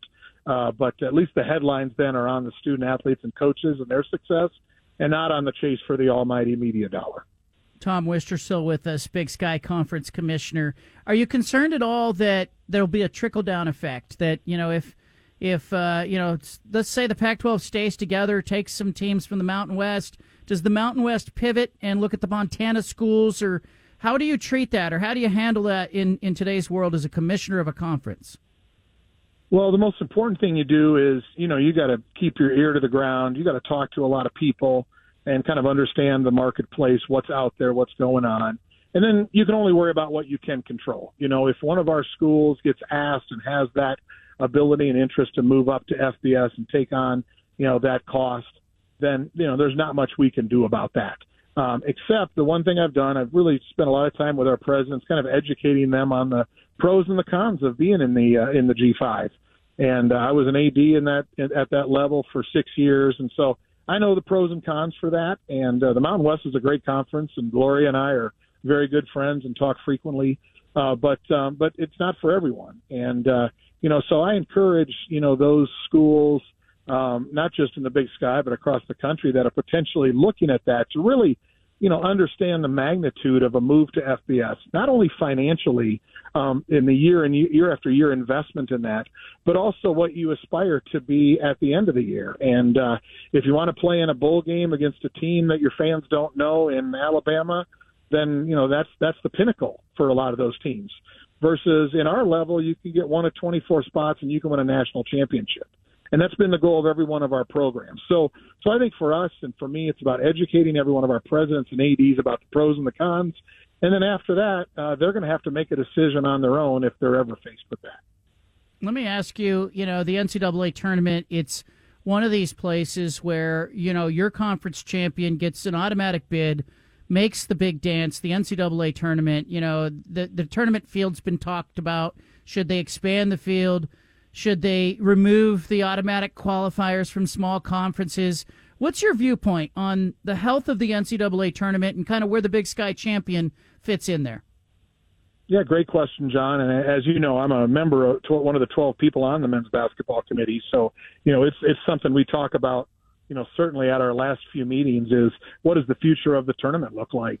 And uh, you know, we really look at it as we're kind of not just stewards of college basketball, but kind of the NCAA as well. We're talking, you know, 97% of the revenue that the NCAA brings in is as a result of the men's basketball tournament. So, you know, we, we don't just take it lightly that, you know, hey, let's just increase it by four teams or eight teams or 20 teams and, and just kind of, you know, haphazardly make that decision because the impact has huge implications across the country. So, so that's why we're, we're going to take a wait and see approach on this and keep talking about it. Um, the basketball tournament, in my mind, very biased is the greatest three weeks in sports, and it we own the entire country, and quite frankly, a lot of the world that pay attention to sports. And we got to be really careful about any tweak to that. And uh, it is the one thing that binds us all together. And uh, all 360, you know, roughly is the number right now. Division One schools all have access to that tournament. So, so we got to be really careful about any any tweaks we'd make to it. It's something we're going to be very cautious about from the Big Sky perspective it, it creates great excitement for us to get seeding during the regular season that leads to our conference tournament in Boise because we know one team is getting in, and and so to play to that uh, to that level and and to that point uh, in late uh, you know late March like that, late February, early March is just the pinnacle of what the college athletics experience is about for the Big Sky. So excited about the future with that, and it'll be a slow, slow progress as far as any expansion goes. Tom Wistrcill, thank you. Big Sky Conference Commissioner. Appreciate you. Always good to be with you, John. There he is, the commissioner of the Big Sky Conference. Anna will be popping into the studio for the 5 at 5. She will handle that. I have so much more ahead, including Punch It Audio coming up next. Stanford Steve on the show earlier, Steve Coughlin from ESPN. Also, a visit from uh, Tom Wistrcill, the Big Sky Conference Commissioner. A couple of guests on today's show. Uh, we have done the guests as scheduled, but I kind of, uh, I kind of smiled when Steve, when Stanford Steve talked about, um, talked about the planning of the show and the rundown of the show. Stephen, I'm sure you smiled as well when he said rundown of the show because the rundown of this show is different than most sports radio shows. It's not like we script every segment. And in fact, the show sheet that I sent out to the staff right before the show today just included the names and the phone numbers of the guests. Most of the segments open, some benchmarks like Punch It Audio and the Big Splash. Um, the five at five designated where they're supposed to go in the show. They make sense. They generally stay. It's pretty static to some extent, but I just let the show kind of go where it goes every day. And I I don't cringe as much, I think, as other sports radio show hosts cringe when they get into the dead of summer. Because I got plenty to talk about always. And the show is so free flowing that sometimes those summer day shows end up being the best shows. And I'm never struggling for material or guests, and I never book a guest just to fill a segment. I hate that. I hate when I I can tell when other radio hosts do it. When I travel around, I listen to other shows, and I can tell when they book a guest just to book a guest, and I can tell when radio producers reach out to me and they want me to come on a show. I can tell sometimes that they're just trying to fill space, and I'm like, eh, I'm probably not going to do that interview. And I, you know, if I have something to talk about that I'm in the middle of, yes. If this topic is relevant, yes. But Stephen, like on today's show, we were supposed to do Punch It Audio at 324. Didn't happen. We were supposed to do the big splash at like 345. Didn't happen. We we had Stanford Steve booked. He came on right where he was supposed to. Uh, good on me. Tom Wistrcill came on right where he was supposed to. I'm batting like 500 on the show today. Well, and, and to give you credit, um, you didn't know exactly what time Tom Wistrcill was going to come on uh, you know, it was it was up in the air, and you figured it out right before the show. So you gave us a little, little bit of heads up for there. So I'll give you some more points for that. So you're, you're... yeah, I did, huh? Because uh, originally Stanford Steve was booked for four. He wanted to come on at four, and then Tom Wistrcill said, "Can I come on at four? And I said, "Sure." and then I went right before the show. I went, "We can't do that. That's not going to work." And so I went back to the Big Sky Commissioner and I said, "Hey, you you can do three twenty four or four twenty four or even 524 because those segments are open. You know, have at it. And right before the show, he said, "Okay, 424," and I said, "All right, we're going to go back to back with the guests. That's okay. I'll do that." I mean, an, but, hour, an hour prep time for that, that's perfect. You know, we, uh, you know, yeah. no offense, John. I, I don't expect to know anything right before you tell me to do it. So that's right. I'm always on my toes, though. But But my larger point is the show goes where it's supposed to go. Like I don't have that problem. I've heard other people say this. I have other people even in the Portland market who ho- have hosted radio shows or host shows who will tell me, "Oh, the summer sucks. Oh, it's so hard in the summer." I'm like, "What are you talking about?" The show just it's the same. It goes where it's supposed to go. It's not that hard. Like this this segment even. Like nobody scripted what we were going to say. Nobody talked about it. It's just unfolding like life, like we're in line at a coffee shop having a conversation. Let's do it, you know? You don't have to make it overcomplicate it. Don't script out the show. Let's not overthink it. No, no, no. We have to be talking about the Oregon defense at 448 and why it doesn't have an identity. That's why these coaches complain to me. They're like, I get the same stupid questions everywhere I go. I, don't want to do that interview. Stanford Steve, just got him on. Let's see where this goes. Tom Wistrcill, let's see where it goes. In fact, punch it audio. Let's see where it goes. We interrupt this broadcast with a special announcement from the Bald Face Truth Headquarters. Hey, we're all about truth, justice, and the American way here, okay? Which is why we've spanned the globe and pulled the top audio cuts of the day. You're going to hear little snippets of sound. Hey, it's time for Punch It Audio. Presented by First Call Heating and Cooling. Let's start with the commissioner of the Mountain West Conference, Gloria Nevarez. She was on 95.3 The Ticket in Boise, Idaho, Boise State Country, talking about exit fees. Are exit fees negotiable? The Mountain West has a $34 million exit fee.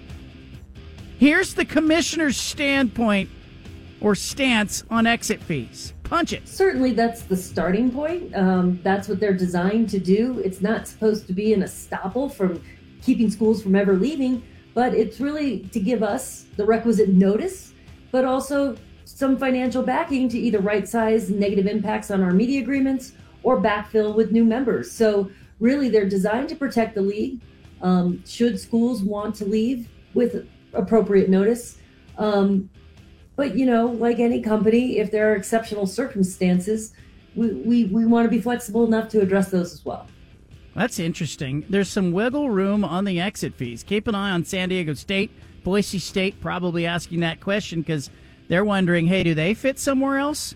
Um, I think it's going to be an interesting time. Wistrcill brought something up in that last interview that just jumped out at me. I don't know if this jumped out at you. But the Big Sky Conference commissioner was talking when I asked him about how difficult it is to put conferences together. If you're starting with four teams like Oregon State, Washington State, Stanford, Cal, how hard is it to add teams? He talked about the timeline, the ticking clock, how fast the 2024 season comes. And he mentions, you know, look, there's still a few months to play with, but the clock is ticking for each of the schools. And it's ticking in a different way because the Mountain West Conference, if you're going to join them in your Oregon State and Washington State, it's at some point going to want to know are you coming in for 2024 or not? Keep an eye on that, the ticking clock, and how tricky it potentially could get. But I reported today at johncanzano.com Oliver Luck, Andrew Luck's father, sent, sent three kids to Stanford, another kid to Yale. He has uh, served as an executive in the NCAA. He's been an exec, you know, in the NFL. He was a quarterback when he played in the NFL. With AD of West Virginia, Big 12 had hired him as a consultant. SMU has hired him as a consultant. Well, guess what? The four remaining schools in the Pac 12 conference have hired Oliver Luck as a consultant to help them with a rebuild of the conference. Is there something there? They've got a consultant slash possible commissioner working on their behalf.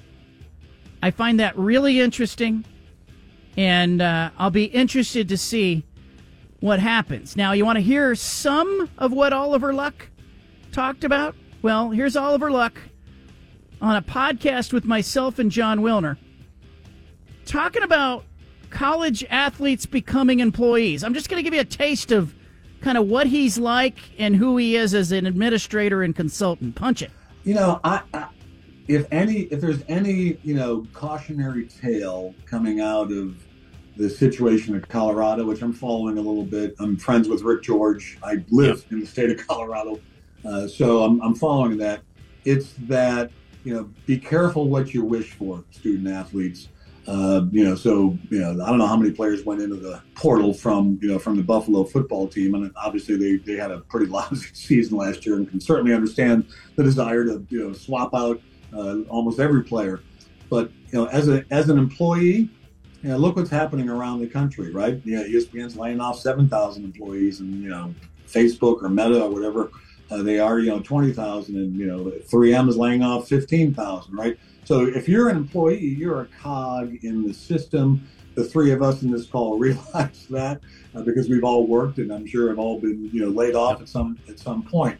So I think you know student athletes have to be a little bit careful of what they wish for. I, I do believe that schools should really take a hard look, and the NCAA should, should take a hard look at some sort of revenue share.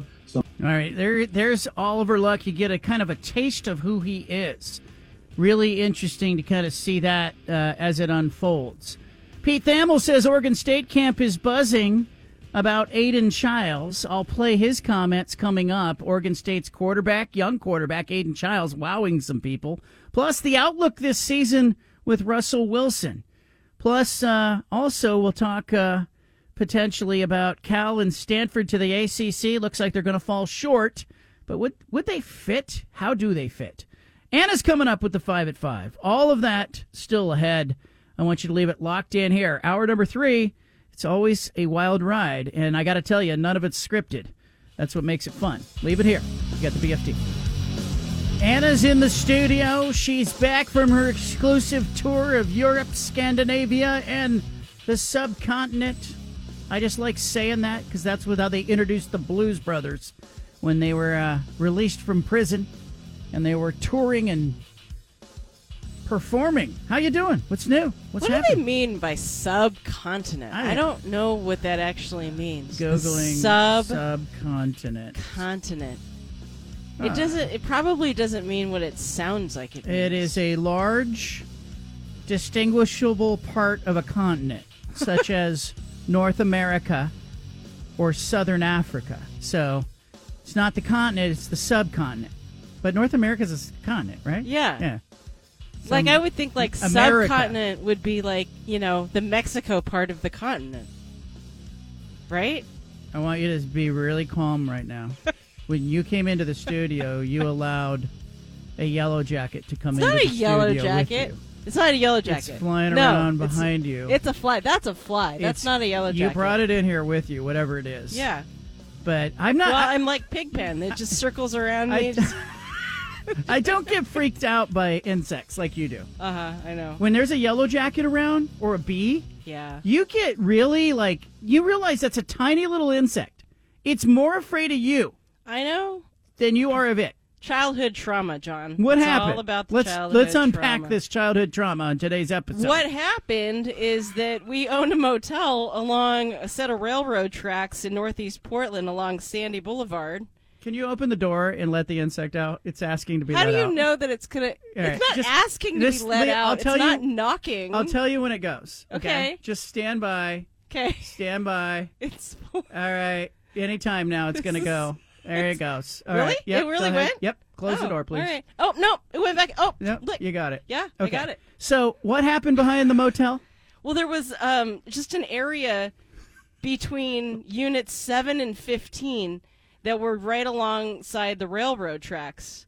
And my parents always told me not to play back there no matter what. You know, like that was a golden rule don't go back there to play. So, of course, as a five year old, what did I do? Wandered back there. You were five. Yeah, Wandering was, like, around on the between five and train seven. tracks Yeah, yeah, stuff? like a short distance from train tracks. You know, It's pretty and crazy. Uh, yeah, resilience. And um, and lo and behold, the one time that I wandered back there with some of the other kids that were living at the motel, uh, I stepped on a yellow jacket hive, like full on, just Oh. full into the yellow jacket hive, and was stung dozens and dozens of times all over my body, and had to go to the hospital. It was bad. It was bad. so, you haven't shaken that trauma. No, I haven't. Anytime you see a yellow jacket, See? I noticed you call it a wasp. Yeah. I did not 'Cause that's growing what it is. No, but I didn't know. I didn't grow up calling it a wasp. It's not even a sting. It's a bite. It bites you. Yeah, but I did not grow it. I did not grow up calling it a wasp. Did you call it a cougar or a mountain lion?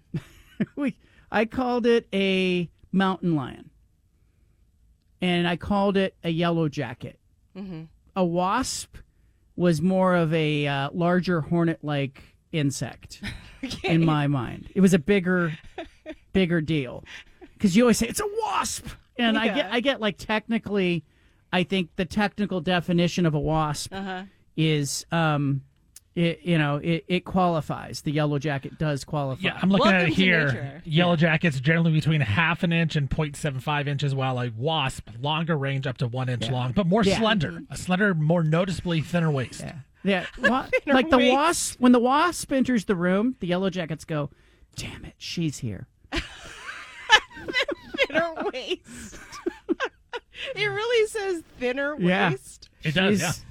They don't even have a waist. They have like a thorax. Well, how do you tell when you're running and ducking under the table who has a waist? Not why only you- a thinner waist, a noticeably thinner waist. noticeably thinner waist. Yeah. I'd like someone to Ooh, say that about me. she's a wasp. She has a noticeably. That's going to be the new term. Ooh, I saw her in the gym. She's Yeah. such a wasp. She's not She used even to be a wearing yellow jacket, now she's a wasp.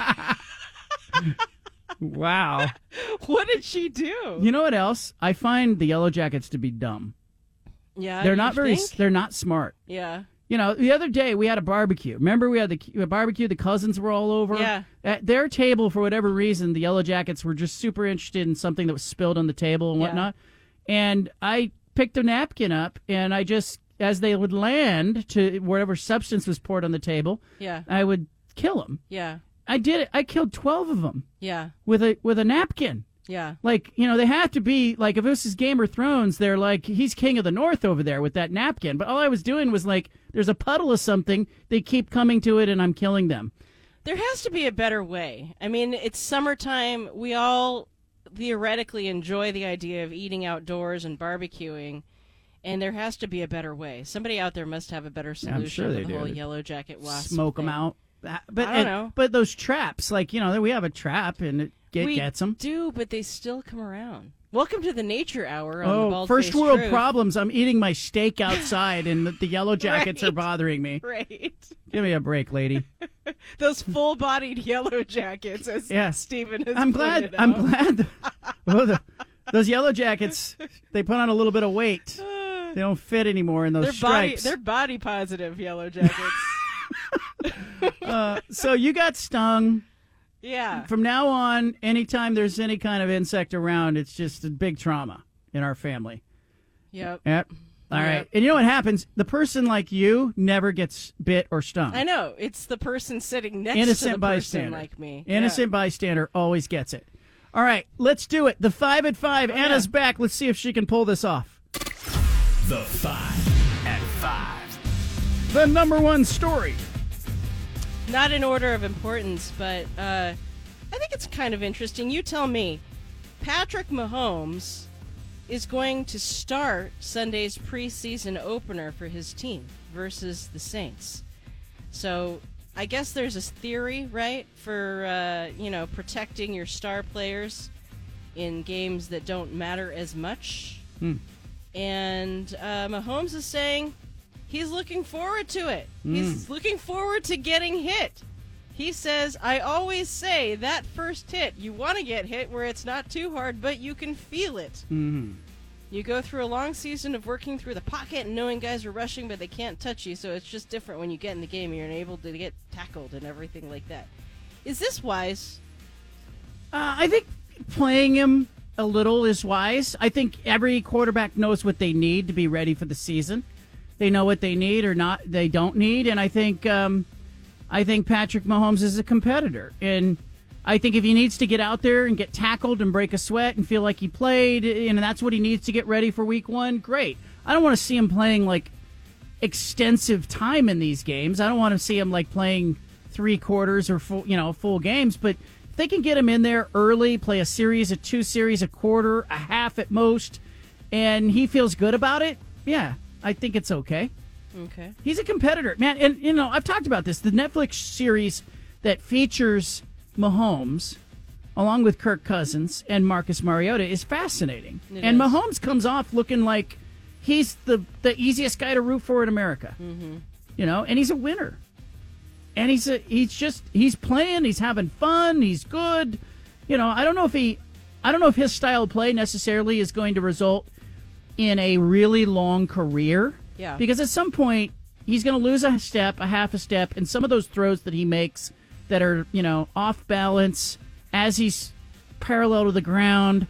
I don't know if he's going to be able to do that or he's going to get caught in a position where he's going to get hurt.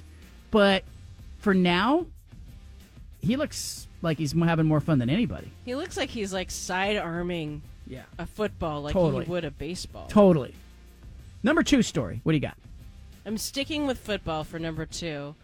Um, do you guys know what guardian caps are? They're like those things that look padded, the soft shell helmet Oh, yeah. covers. Yeah. So the league required all linemen, linebackers, and tight ends to wear guardian caps for part of training camp last year.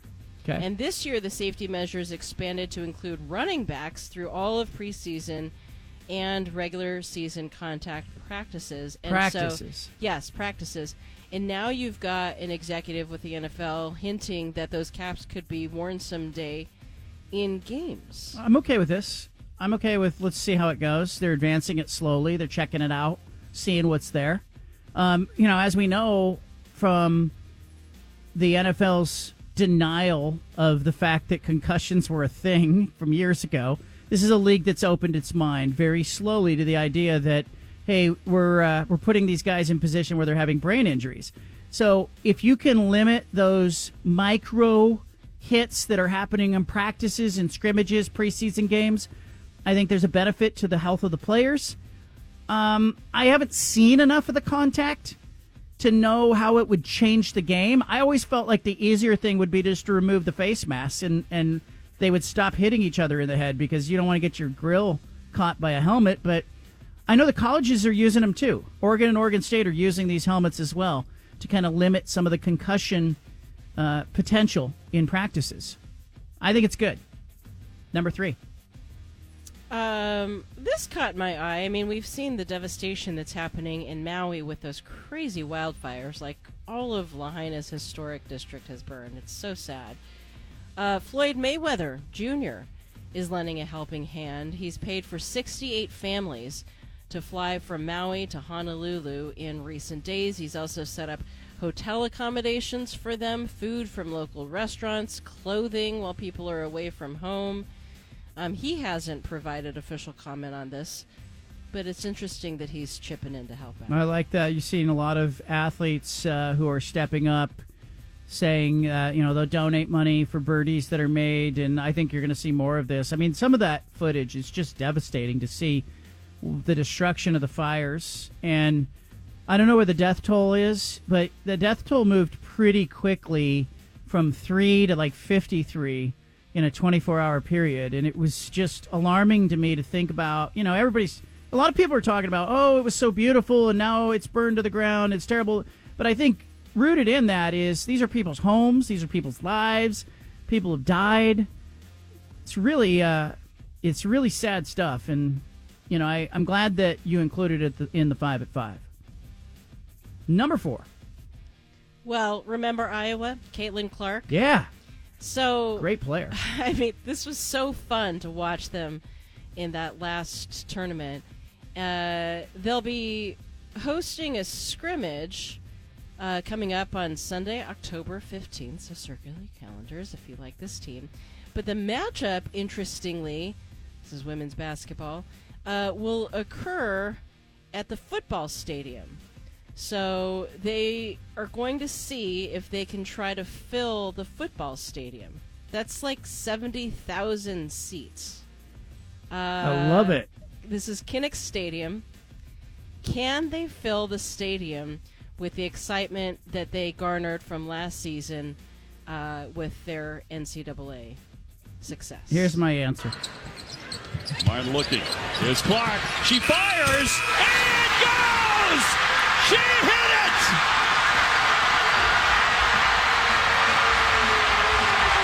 Wow! Screen, another screen. More McNeil trying to get around, runs into Sonato, oh, and just look at that, off balance, going to the right.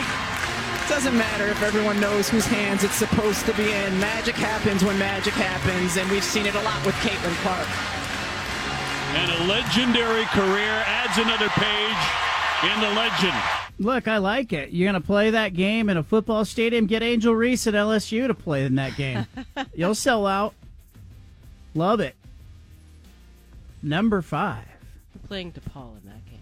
Okay, number five. It's the story that I kind of didn't want to talk about because it's so annoying to me. Okay. But it showed up enough places that I figured I better include it. Elon Musk and Mark Zuckerberg. Apparently, they're going to fight in the Coliseum. Ooh, Like the Colosseum. I love this. In Rome. Bring it. I don't know why. I find this so obnoxious, except that the proceeds It's a will guy benefit thing, Anna. It's a guy thing. veterans. It's for the veterans. It's for the veterans. Do we really want to see these two fight? That's Everybody my wants to question. see these guys with their shirts off. Re- no, no. You want to see Nobody tech actually guys wants to see with them their with shirts, their shirts off. We'll That's find the out who the thing. wasp is in this th- in this deal. Speaking of now, the wasp. Zuck, the Zuck is going to get him. The Zuck's going to crush him. Don't you think Zuck's going to crush Elon Musk, Steven? Yeah, there's uh there's videos of Zuckerberg out there training and stuff with his shirt off. I've seen it, Anna. He had his shirt off. I've seen it, and I uh, I liked it. I liked what I saw. Elon Can Musk. we pull that quote? Elon Musk. Look, Elon will try to find some angle, but I think the Zuck is going to get him. I think there's. It's. I think it's going to be ugly. I'll take Zuckerberg by knockout. He's got a little feistiness to him. I've got Musk. Although Zuckerberg's got a giant head. You know what I mean on that little body. Musk grew up fighting. Like he grew Mm. up poor and fighting. I got. I have that. Zuckerberg's been training. This isn't new. This is you years. can of train all you want, man. but that that that training training doesn't replace What are their the ages? fire inside of you. What are their ages, Steven? Get let's get the tail of the tape. Steven doesn't know. He was just admiring Zuckerberg's body. Yeah, I just started googling Zuckerberg body, and Mm-hmm. Yeah. uh, all right, let's see. Yeah. Zuckerberg, 39, years old. Musk, 52. Okay. But Musk is a lot bigger than him, How- physically what? bigger. Like yeah, he appears bigger on Twitter, but how? uh Zuck. So Zuckerberg is five seven and Oh. one fifty five. Musk is six two and hundred and eighty seven pounds. hmm, eh, six two one eighty seven is a bit uh, wasp like. It's a little skinny. skinny jeans. Noticeably. He wears skinny jeans. uh, let, it's safe to say both these guys are running around in the shower to get wet. Okay, Well, you know, it's safe to say. I just think I think the guy who figured out Facebook beats the guy who's ruining Twitter. You know, that's it. Better than, less than. I don't know. Elon Musk against Maybe Phil. Mickelson will will bet on the fight. The undercard. What should be the undercard? If Zuckerberg is fighting Musk, who do you want to see fight? What's the undercard? What's an undercard? The the boxing match that takes place before the main event. Oh, yeah. So who's fighting also on the same evening, but kind of as the appetizer to the event? Who's goo- googling Google CEO? How about you put uh, one of the Kardashians in there? yeah. How about uh, oh, a girl fight. yeah, yeah, you need a woman fight. Kliavkoff versus Yormark. How about Larry Scott and Kliavkoff settle Yeah. it for once and all on the undercard? Do you want to win that fight or lose that fight? Loser leaves town. They Who both would try you to want- lose. Who would you want to see fight a Kardashian? I think maybe uh, one of uh, how about Cardi B Mm. against Kim? Yeah, that could be interesting. But isn't the Kardashian TV show pretty much them fighting all the time anyway? It is just verbally, verbally fighting. It would be interesting. Usually, no punches thrown. How about uh, what is Bruce Jenner now? Caitlyn. Yeah. Caitlyn Jenner against uh, Kim Kardashian. Against his stepdaughter. Uh huh. Her stepdaughter. Just for charity. Kids win. yeah, Is that okay? Is that bad form? but he's a former Olympian. Ah, it's a she, Anna. I mean, she. She's a She. former Olympian. Decathlete. Still getting used to that. I'm sorry. Yeah. I'm not meaning to like misidentify. I will take the them. the one on the cover of the Wheaties box. Always by default. But it's still the same person. Uh, I don't know. It's complicated. Yeah. Thank you. That's five things. You're welcome. Really good. That's Was it, really good though? I don't- variety. I yeah. don't Well, we know. start with uh, an insect in the studio. Yeah. The potential for you to be diving under the studio tables and hiding. And we learned a little bit about your childhood, kind of settled that. And then we got into a whole bunch of other things. My favorite story, though, that you did was, uh, you know, the one about the helmets. And Yeah, really? and- yeah, because it it was something I hadn't considered before. Because I've seen those. Everybody's seen pictures of the football players. They wearing those Yeah. Little It- bubbly helmet things. It looks like a, a black igloo wrapped around a helmet. yes. A foam igloo, you know? And and it's one of those things where like I did this when we had young children where I looked at a lot of the things that they sold at, you know, Babies R Us. Yeah. And I went like, why didn't I invent that? You Yeah. know, like the bib that had the little trough in it to catch everything that the kid drops. Yeah. Like some genius went, "Oh, we need to have the normal bib that you put on the baby's front have a trough in it to catch all that food so that it doesn't end up on the floor and you can refeed it to the kid." Can I play devil's advocate though? Do you think that football players will hit harder if those helmets are implemented? Because it's kind of like, oh, well, now we have the helmet, so we're going to hit even harder. We're just going to go for it. I, I don't think they they intentionally would hit harder. Most of those guys are just trying to hit as hard as they can always. Okay. A lot of them are on Yeah. defense, especially. And Yeah. when you get down there in the field, you understand that they, it is reckless. I mean, it is a little bit reckless, but they are in control of what they're trying to do. But there is a little bit of recklessness to Sure. making a tackle, Yeah. especially a, you know as a linebacker or a, uh, you know a strong safety in, in the NFL or whatnot. Yeah. But I, I kind of wonder if you know, there's been this real emphasis. I think the bigger thing is that the way they have penalized the game and the way they penalize players for leading with the crown of their helmet has changed. I think a little bit of how some of these guys tackle, Mhm. and it, I think it has created better habits and better tackling. I don't, I don't necessarily think they're going to try to hit harder. I just, I wonder if, I wonder if there'll be a stigma if it's an optional thing. Yeah. I wonder if there would be a stigma for the players who chose to wear it. Well, I think there's still issues around it regarding fit and the thing slipping a little bit, you know. And I thought about it from like the youth football perspective too. Like, is this something that high schools and younger are going to look at quite seriously? But you know what they didn't have in like the old days of the leather helmets? You said that face, like the mask. Yeah, but they didn't have a the- lot of guys, you know, and I, I don't know if maybe they just didn't do the research, but doesn't seem to me that they had a lot of players that were having brain injuries Mhm. until like the 1960s, 1970s, 1980s, 1990s when when face masks and helmets got better. Mhm. And all of a sudden there was um, everybody leading with their helmet and and I just kind of wonder what would happen. I would just like I would be really curious to see a game if they took the face masks off.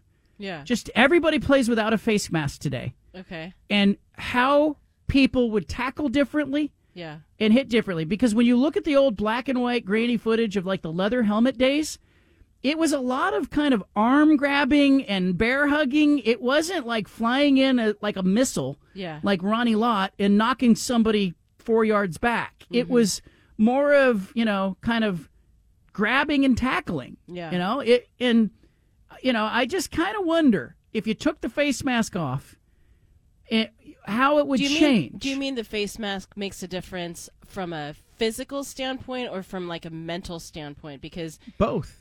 You're not seeing the person's face. No, no. I, from a mental standpoint of when I go to tackle you, Yeah. I'm not putting my face in there because it's going to hurt me. I see. And it- from a physical standpoint of when I tackle you now, I'm using more of my shoulder, my arm, whatnot. You know, I, I, I don't know. I would love to hear from coaches, like even if they did it in a practice. Yeah. You run a drill, you do a tackling drill. Everyone take their helmet off for the drill Yeah.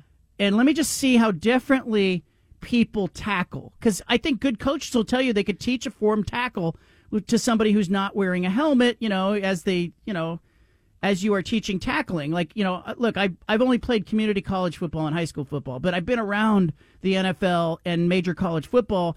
And the tackling drills, most of the coaches are teaching tackling in a great way. You know, they're not teaching leading with the crown of your helmet and the helmet. But I actually, I actually think like if you looked at it and you said, okay, we're going to do tackling today, but not have any face mask on. Mm-hmm.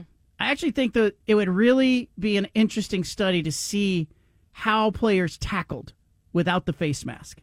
Meanwhile, Kirk Cousins didn't play um, on Thursday night, but he kept his entire like almost full uniform on, including wearing his fully strapped helmet while on the sideline. He's ready, man. He's a gamer. Look, he needs to win some more games. Been a lot of memes about that. He needs to win some games. You think so? I think he's he got look, I I I got I have some love for him. Yeah. He's a person of faith. I like that. I kind of liked him better after seeing the Netflix special. But he needs to win some playoff games. Like he's not in the same league as a Patrick Mahomes and you know, and I kind of look at him and I had a friend the other day who texted me after I said, "You know, I, I Kirk Cousins raised his stock in my eyes with the Netflix documentary." And the person texted me and said, "He's a fraud. You know, he's like Derek Carr, same type of player, stat guy, but never really wins big. All Mm. that. You know, there's some Jimmy Garoppolo in his game, probably a little bit, but." I think Kirk Cousins important year for him now because people are kind of noticing who he is. Yeah. They they know who he is now with his helmet off. Now he's wearing his helmet, so now they kind of know who he is. I think it's a big year for Kirk Cousins. It's I like, didn't realize he was the butt of so many jokes. why do you think that is, Stephen? Why why do people like to make fun of Kirk Cousins? Uh, he's, he's got the dad look. Like in that first episode when his wife chose his outfit, it's just a funny outfit. He's easy to make fun of. And he comes off the field, and is he he's kind of aw shucks? I think Is he's kind of goober. He's dorky. And he's dorky. Yeah. what did he yell at the camera when he was coming off the field? And You like that? yeah, yeah, yeah, you like that? And then they made a big thing about it. Yeah. So I think, uh, yeah, dorky is a good word. He's tucking in his shirts. He's wearing a little bit of high waters. Mm-hmm. You know, it's Yeah. not cool. It's not cool like me. Like you. Yeah. Yeah. All right, leave it here. We're going to talk about uh, Aidan Chiles and the quarterback competition at Oregon State. That's still ahead on the Bald Face Truth. Well, I put a poll out on Twitter last night. I was thinking about this as it pertains to the quarterbacks in the Pac 12 conference. You get one Pac 12 quarterback to start for your team, one game, winner take all. One game, not a season. Who do you pick? And the options I gave were Cam Rising, Utah, Caleb Williams, USC, Bo Nix, Oregon, Michael Penix Jr., Washington. Now, I only had four QBs in part because you can only do four options on Twitter. And uh, also, I had picked those four because, you know, Oregon State fan, I'm sorry, but JJ Uiagalelei has not started a game yet in the Pac 12. I need to see more. But Cam Rising beat Caleb Williams twice last season, head to head. Bo Nix beat Cam Rising. Michael Penix Jr. beat Bo Nix. Who do you pick? Cam Rising got 22.6% of the vote. Michael Penix Jr. got 19.1% of the vote. Bo Nix got 24.3% of the vote. And Caleb Williams came in first at 34% of the vote. Steven, did they get it right? Yeah, I think they did. I think Caleb Williams is the correct answer, and uh, you know I will always go with the talent over everything. And he, he proved last year. I think that he's the most talented quarterback in the league. I also would have concerns of injuries with Michael Penix Jr. and Bo Nix as they both got hurt, and then Cam Rising as well. Like he's come off the injury. Caleb Williams hasn't had that serious injury yet, so I, I think that's the correct answer to go Caleb Williams number one. But Cam, but Cam beat him twice. Cam Rising beat him twice head to head. Yeah, but it wasn't Counts for nothing. It, uh, I mean, when USC's defense gives up forty plus points, I mean, what you know, you can't really do that much. I don't know. I, I, just, I would rather take the talented quarterback over a leader every single day. But Michael Penix Jr. had the best numbers of all of them, and he came in last. Well, you, I would, I might put him third, I guess, over Bo Nix or second. I don't know. I, I think Caleb Bo Williams is Nix right has the best haircut of all four of them. He's the best looking. So no, I, I think Caleb's number one for me. You think Bo Nix is better looking than Caleb Williams? Hmm. Probably not. Interesting. Probably not. Actually, now that I think about it. I didn't. Physically, uh, physically, I saw all four of them in front of me at media day. Michael Penix Jr. is the tallest. He's the tallest. He looks the most like an NFL quarterback. Cam Rising looks the least like an NFL quarterback. He's, uh, you know, Cam Rising with the long hair. He, he's got a little bit, a little, little bit of Lou Diamond Phillips to him. You know, as he's walking around media day, and, and Bo Nix looks the part, looks like a quarterback.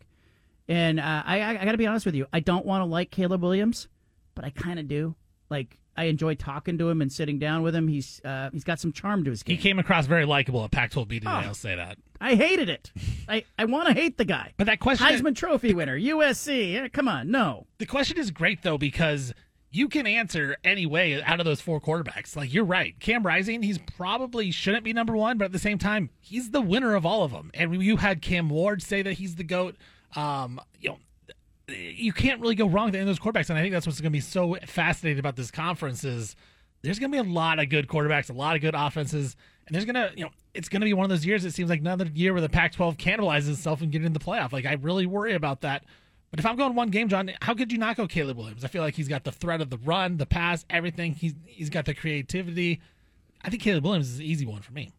Rising beat him twice. That that, that X factor doesn't seem to count, but I understand what you're saying. I get it. Now let's talk about Oregon State's quarterbacks.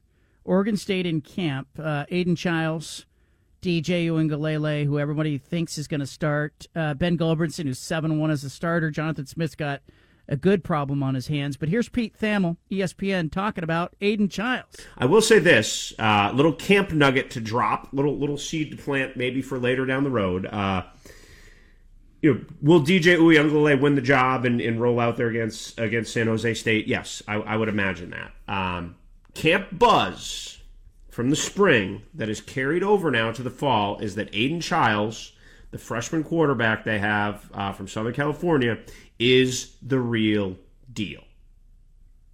And I don't I'm not saying he's going to be the starting quarterback there this year, but he's a guy who they're going to build around in the long term and they have a ton of excitement about him. And that is a staff that knows quarterbacks and can develop uh, quarterbacks. So that said, I will say a I will say a Hail Mary for continuity's sake that the recent developments and realignment don't scare him off. Interesting comments from Pete Thamel. I'm going to unpack it in a way you will not hear unpacked anywhere else. I need to tell you this. Jonathan Smith's agent is Jimmy Sexton. He is one of the most powerful agents, coach agents in college football. Maybe one of the most powerful people in college football. But Jimmy Sexton represents um, uh, Willie Taggart. He uh, represents Mario Cristobal. Um, he represents. I think he has Chip Kelly, and he's got Jonathan Smith, and he's a good agent. Really good at his job. Jimbo Fisher, when Jimbo Fisher went from Florida State to Texas A&M with that big deal, uh, Jimmy Sexton was driving it, and then what happened? Then Sexton took his other client at, from Oregon, Willie Taggart, put him at Florida State. It's you know he gets paid. He gets paid. He does his job. Got a lot of influence. Pete Thamel's agent is also Jimmy Sexton. Just a conspiracy theorist here, but I kind of wonder if that buzz that Pete Thamel's talking about it gets its way to Pete Thamel because he shares an agent with Jonathan Smith. And I'm not saying Jonathan called Pete Thamel and told him, but I'm just saying in general, sometimes you talk, you talk to your agent, they they're talking to their other client, they're saying, Hey, the Aidan Chiles, the buzz here is this and this could this be Jimmy trying to uh, elevate his client uh, in the profile of Oregon State uh, with his other client in Pete Thamel? I'm just throwing that out there. You know, it happens in the NBA all the time. The agents are working behind the scenes, but I I would I would believe more of it as a conspiracy theorist if Aidan if I hadn't also heard that Aidan Chiles is killing it, and had you know every time we talk to somebody about Oregon State, they talk about the kid, they talk about Aidan Chiles, how good he is, how talented he is, how the ball comes out of his hands.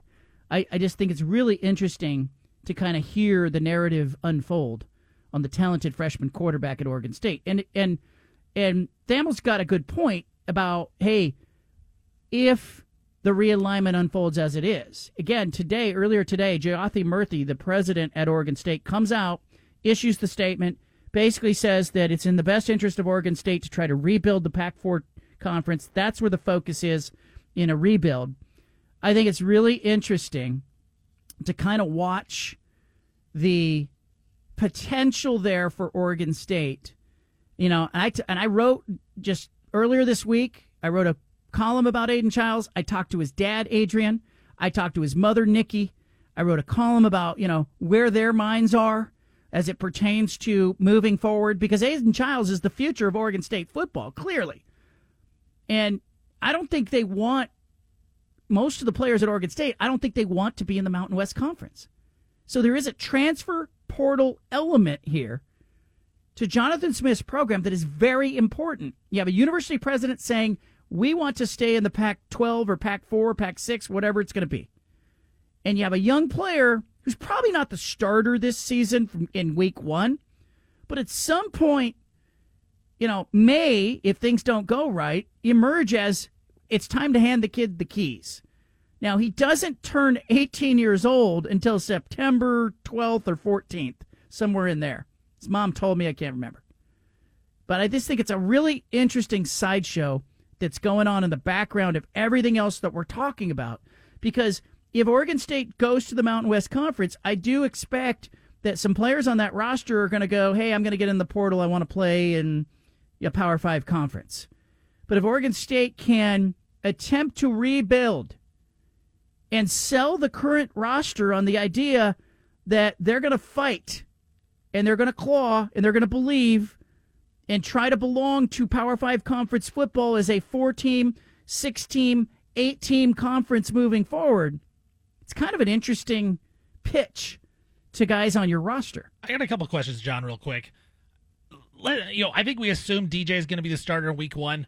First off, how quick of a leash is it going to be on DJ with Aidan Chiles and Ben Gulbranson? Is Johnson going to take him? You know, is he going to have you know the you know the uh, the the balls to basically to take him out and say, you know what, we got other quarterbacks that can play if it's a real quick leash. And then also with the conference realignment stuff, is there more pressure to play Aidan Chiles this season to try to keep him happy at Oregon State? I think in talking to his parents and for people who read the piece that I wrote, I mean that was basically the thrust of it. I asked them like how patient can you be? And I have to be honest, his mother is an educational administrator.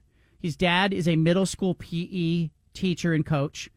And they've got like a really healthy perspective about when it's your time, it's your time. Don't be in such a hurry. Don't rush it. And a lot of parents and a lot of people will say the right thing. I actually believe them when they say that it's so much sweeter. His mom said this. His dad said, you know, everybody's in a hurry. Everybody's running towards everything instead of letting it come to you. And then his mom, because I was talking to them together on a, on a joint phone call, his mom says, you know what? It's, I told my son it's so much sweeter when it unfolds as it should. I just think it's such a healthy perspective that, you know, don't be in a hurry, especially when you're 17. Things will happen as they're supposed to happen when you're ready for them to happen. And I just think it's a really healthy perspective. So I don't necessarily think there's a real push right now to get him on the field and burn his redshirt year. If DJ Uiagalelei and Ben Gulbranson can handle it, I think Jonathan Smith would be happy unless there is a huge difference in talent. I think he would be happy to let the kid kind of let it happen as it should happen. But I wouldn't be surprised if in camp Chiles is making this a runaway knockout I'm too good to, you can't keep me off the field conversation. Maybe it changes. But I don't know if it's at that point right now Is the people I'm talking with say DJ looks really good, Aidan looks great, Gulbranson looks good. Like, I don't think there's enough separation right now for you to do that. But it, it, it may come. It, it could come in week eight, nine, ten. Whenever Chiles is ready, Jonathan Smith's got to get him on the field. But I think the hope at Oregon State is that DJ and Gulbranson are so good and so solid that that doesn't happen this year. But the complicating factor of, hey, what conference are we in long term and will the kid stick around is interesting. He's a four star recruit. I think people know he's talented, but they don't have a lot of tape on him. And I actually think if you put him on the field this year and he, let's say he put him on the field and he blows up, don't you think he's a bigger flight, flight risk then? Because now other programs have tape on him. They've seen him compete. He's shown he can do it at the college level. Because I think right now, based on the fact that he hasn't played a lot, nobody's really seen him play. Like, at least there's a question right now. Like, is he ready? How far away is he? I don't know. Yeah, it's just it's just the buzz right now, right? It's all the buzz is what we've heard, and it's not just Pete Thamel, it's not just you. Like you can go across all the interwebs and you can find things about Aidan Chiles about how he's the next big deal. So I'm with you. Like if he plays and he puts out a good performance there's gonna be teams that are in you know the SEC or you know the Big Ten. Anybody they're gonna come after and go. You know with NIL, that's just what's gonna happen. So I don't. It's a it's a tricky situation because he is the future of Oregon State as long as he stays there. But you got to keep him there. That that's the real question. How do you do that? Yeah, and I think you know my brother's a high school football coach in California. He came up and spent a week at Oregon State's practices. and this was in the spring. And I said to him after, I said, "Who do you like at quarterback?" And he wasn't a huge fan of DJ as a passer, but he said uh, Aidan Chiles is going to be a star, and D, you know DJ still had some work to be done. So I want to be fair to him, like you know, put the pads on, let Jonathan Smith and Brian Lindgren work with you for a while. Maybe his passing improves, but it was Aidan Chiles that he came back talking to me about after spending a week with Oregon State. I think that is really interesting. All right, leave it here. Coming up, more ahead. We'll talk about the conspiracy going on in Major League Baseball, plus uh, some final thoughts on what happens next with the Pac 12 and NFL preseason football in full swing. Fri- Friday. I couldn't even get out of my mouth. Friday. we got a Friday and we got a hostage situation in Baltimore. Uh, Kevin Brown, broadcaster in Baltimore on uh, television there. Um, Stephen, can you pull up Kevin Brown's comments? It's all over. I could probably pull it up, but uh, you know, for people who don't know, in Baltimore uh, earlier this week or last week, really, this thing has been a saga. There is a situation where you've got a broad television broadcaster who made some comments that were pretty innocuous on air as part of the television broadcast, who got suspended. Here it goes. So he tweeted out, "O's fans, I'm a storyteller and never want to be part of the story." No, no, no, no. I want, I want you to oh, you the want original. that? The, The original. I, I thought you wanted his uh No, no, his no. apology. No, Oh. it's original. Hold Okay, on let's here. re- I'll pull let's go. up. uh, I'm going to back up. I'm going to back up. All right, back it up. Okay. Okay, so well, I don't want you to read his Oh, Twitter. okay. I, I got it here. Hold on. All Read- read- I can read his Twitter. All right, ready, set, go. Here's Okay. it. Kevin Brown. Kevin Brown against the Rays, uh, commenting and what he got him suspended. for the Orioles. Brandon Hyde has felt like this has been maybe the toughest ballpark to play in, but the Orioles have a chance to do something special today. They've already clinched at least a split in the series, winning two of the first three, and they could pick up a series win behind Tyler Wells today. It's been a minute. The Orioles split a two gamer with the Rays in June. They had lost their last 15 series here at Tropicana Field. You have to go back to when our now colleague Brad Brach picked up the win in the series finale June 25th, 2017, the last time the Orioles won a series here at St. Pete. Already got three and two at the Trop this year after winning three of 18 the previous three years combined. It is a stark difference, Ben, and it is not a bad Rays team. It's not like all of a sudden the Rays uh, became slouches in the American League East. They've led this division every day, but now two, and the Orioles once again are back alone in first place. Yeah, look, okay, so he said nothing there that should get him suspended. He told the truth. Yeah, he was suspended. Now he's come out, and now Steven's going to read his Twitter, where uh, and can you read it in his voice? Uh, where he, I he wish. basically he basically comes out of nowhere after the Orioles are just taking massive heat. Fans are mad. He comes out of nowhere with this series of tweets that I almost want to greet with blink twice if you're being held hostage. Stephen will read in Kevin Brown's voice. O's fans, I'm a storyteller and never want to be part of the story. The most compelling story in baseball right now is the story of the league leading Baltimore Orioles, the best, most exciting young team in the American League. Unfortunately, recent media reports have mischaracterized my relationship with my adopted hometown Orioles. The fact is that I have a wonderful relationship with the organization, and our ownership and front office has fully supported me since 2019 when I first came aboard. I ask that everyone disregard the distracting noise of the past few days. I've worked closely with O's SVP Greg Bader for the past four years, and John Angelos and I have a solid dialogue based on mutual respect. We are all good here in Birdland. I am proud to be a Oriole and call Baltimore home. There's no place in baseball I'd rather be now, and for the long haul, go O's. Blink twice if they are holding you hostage. Michael Kay uh, reacting uh, on his show to that uh, statement. I don't blame Kevin for putting that out there because he didn't deny what happened. He said, you know, don't don't listen to the noise. The noise is true. There's not a second that anybody who reported that or talked about it believes it wasn't true. He got yanked off the air because he read a stat that they felt was and it was quite positive. So I'm not going to get mad at Kevin Brown for releasing that. I don't think he lied, but that was a classic case of, of putting lipstick on the pig of a situation. What's he supposed to say, Peter? Do, do you think? But, but that but that that statement was definitely either written in part by or encouraged by the Orioles. Of course, Correct. it's like a hostage tape. There it is. It is a hostage tape. I don't like it. Makes the Orioles look even worse in my mind. Steven, what do you think? Yeah, uh, a lot of credit to the Baltimore Orioles staff in the in those comments as well. So yeah, it definitely seemed like one of those things that the Orioles, you know, put in front of him said, "Hey, you need to tweet this out, and then you'll be able to come back and be reinstated." And again, like Michael Kay said, if I'm Kevin Brown, I'm doing the same thing because you know he could get a job somewhere else, but right now there's none available, and that's the problem. Is when you get one of these jobs, you don't want to lose it. So I, I think it's one of the situations where he kind of, you know, he had to do this. He had to put it out there and try to make the Orioles look good. But I'm with you; it makes the Orioles look like they are uh, just in that in the thought they just can't be taken seriously right now. Like they can't be criticized, and that's that's bad. It's just a bad look. And you have ownership, you got a general manager situation, a president of business operations situation. I mean, look, I, I said it when this originally went down. Uh, the Orioles are having a great season on the field. The fact that this is the story, this is the biggest Orioles story of the year.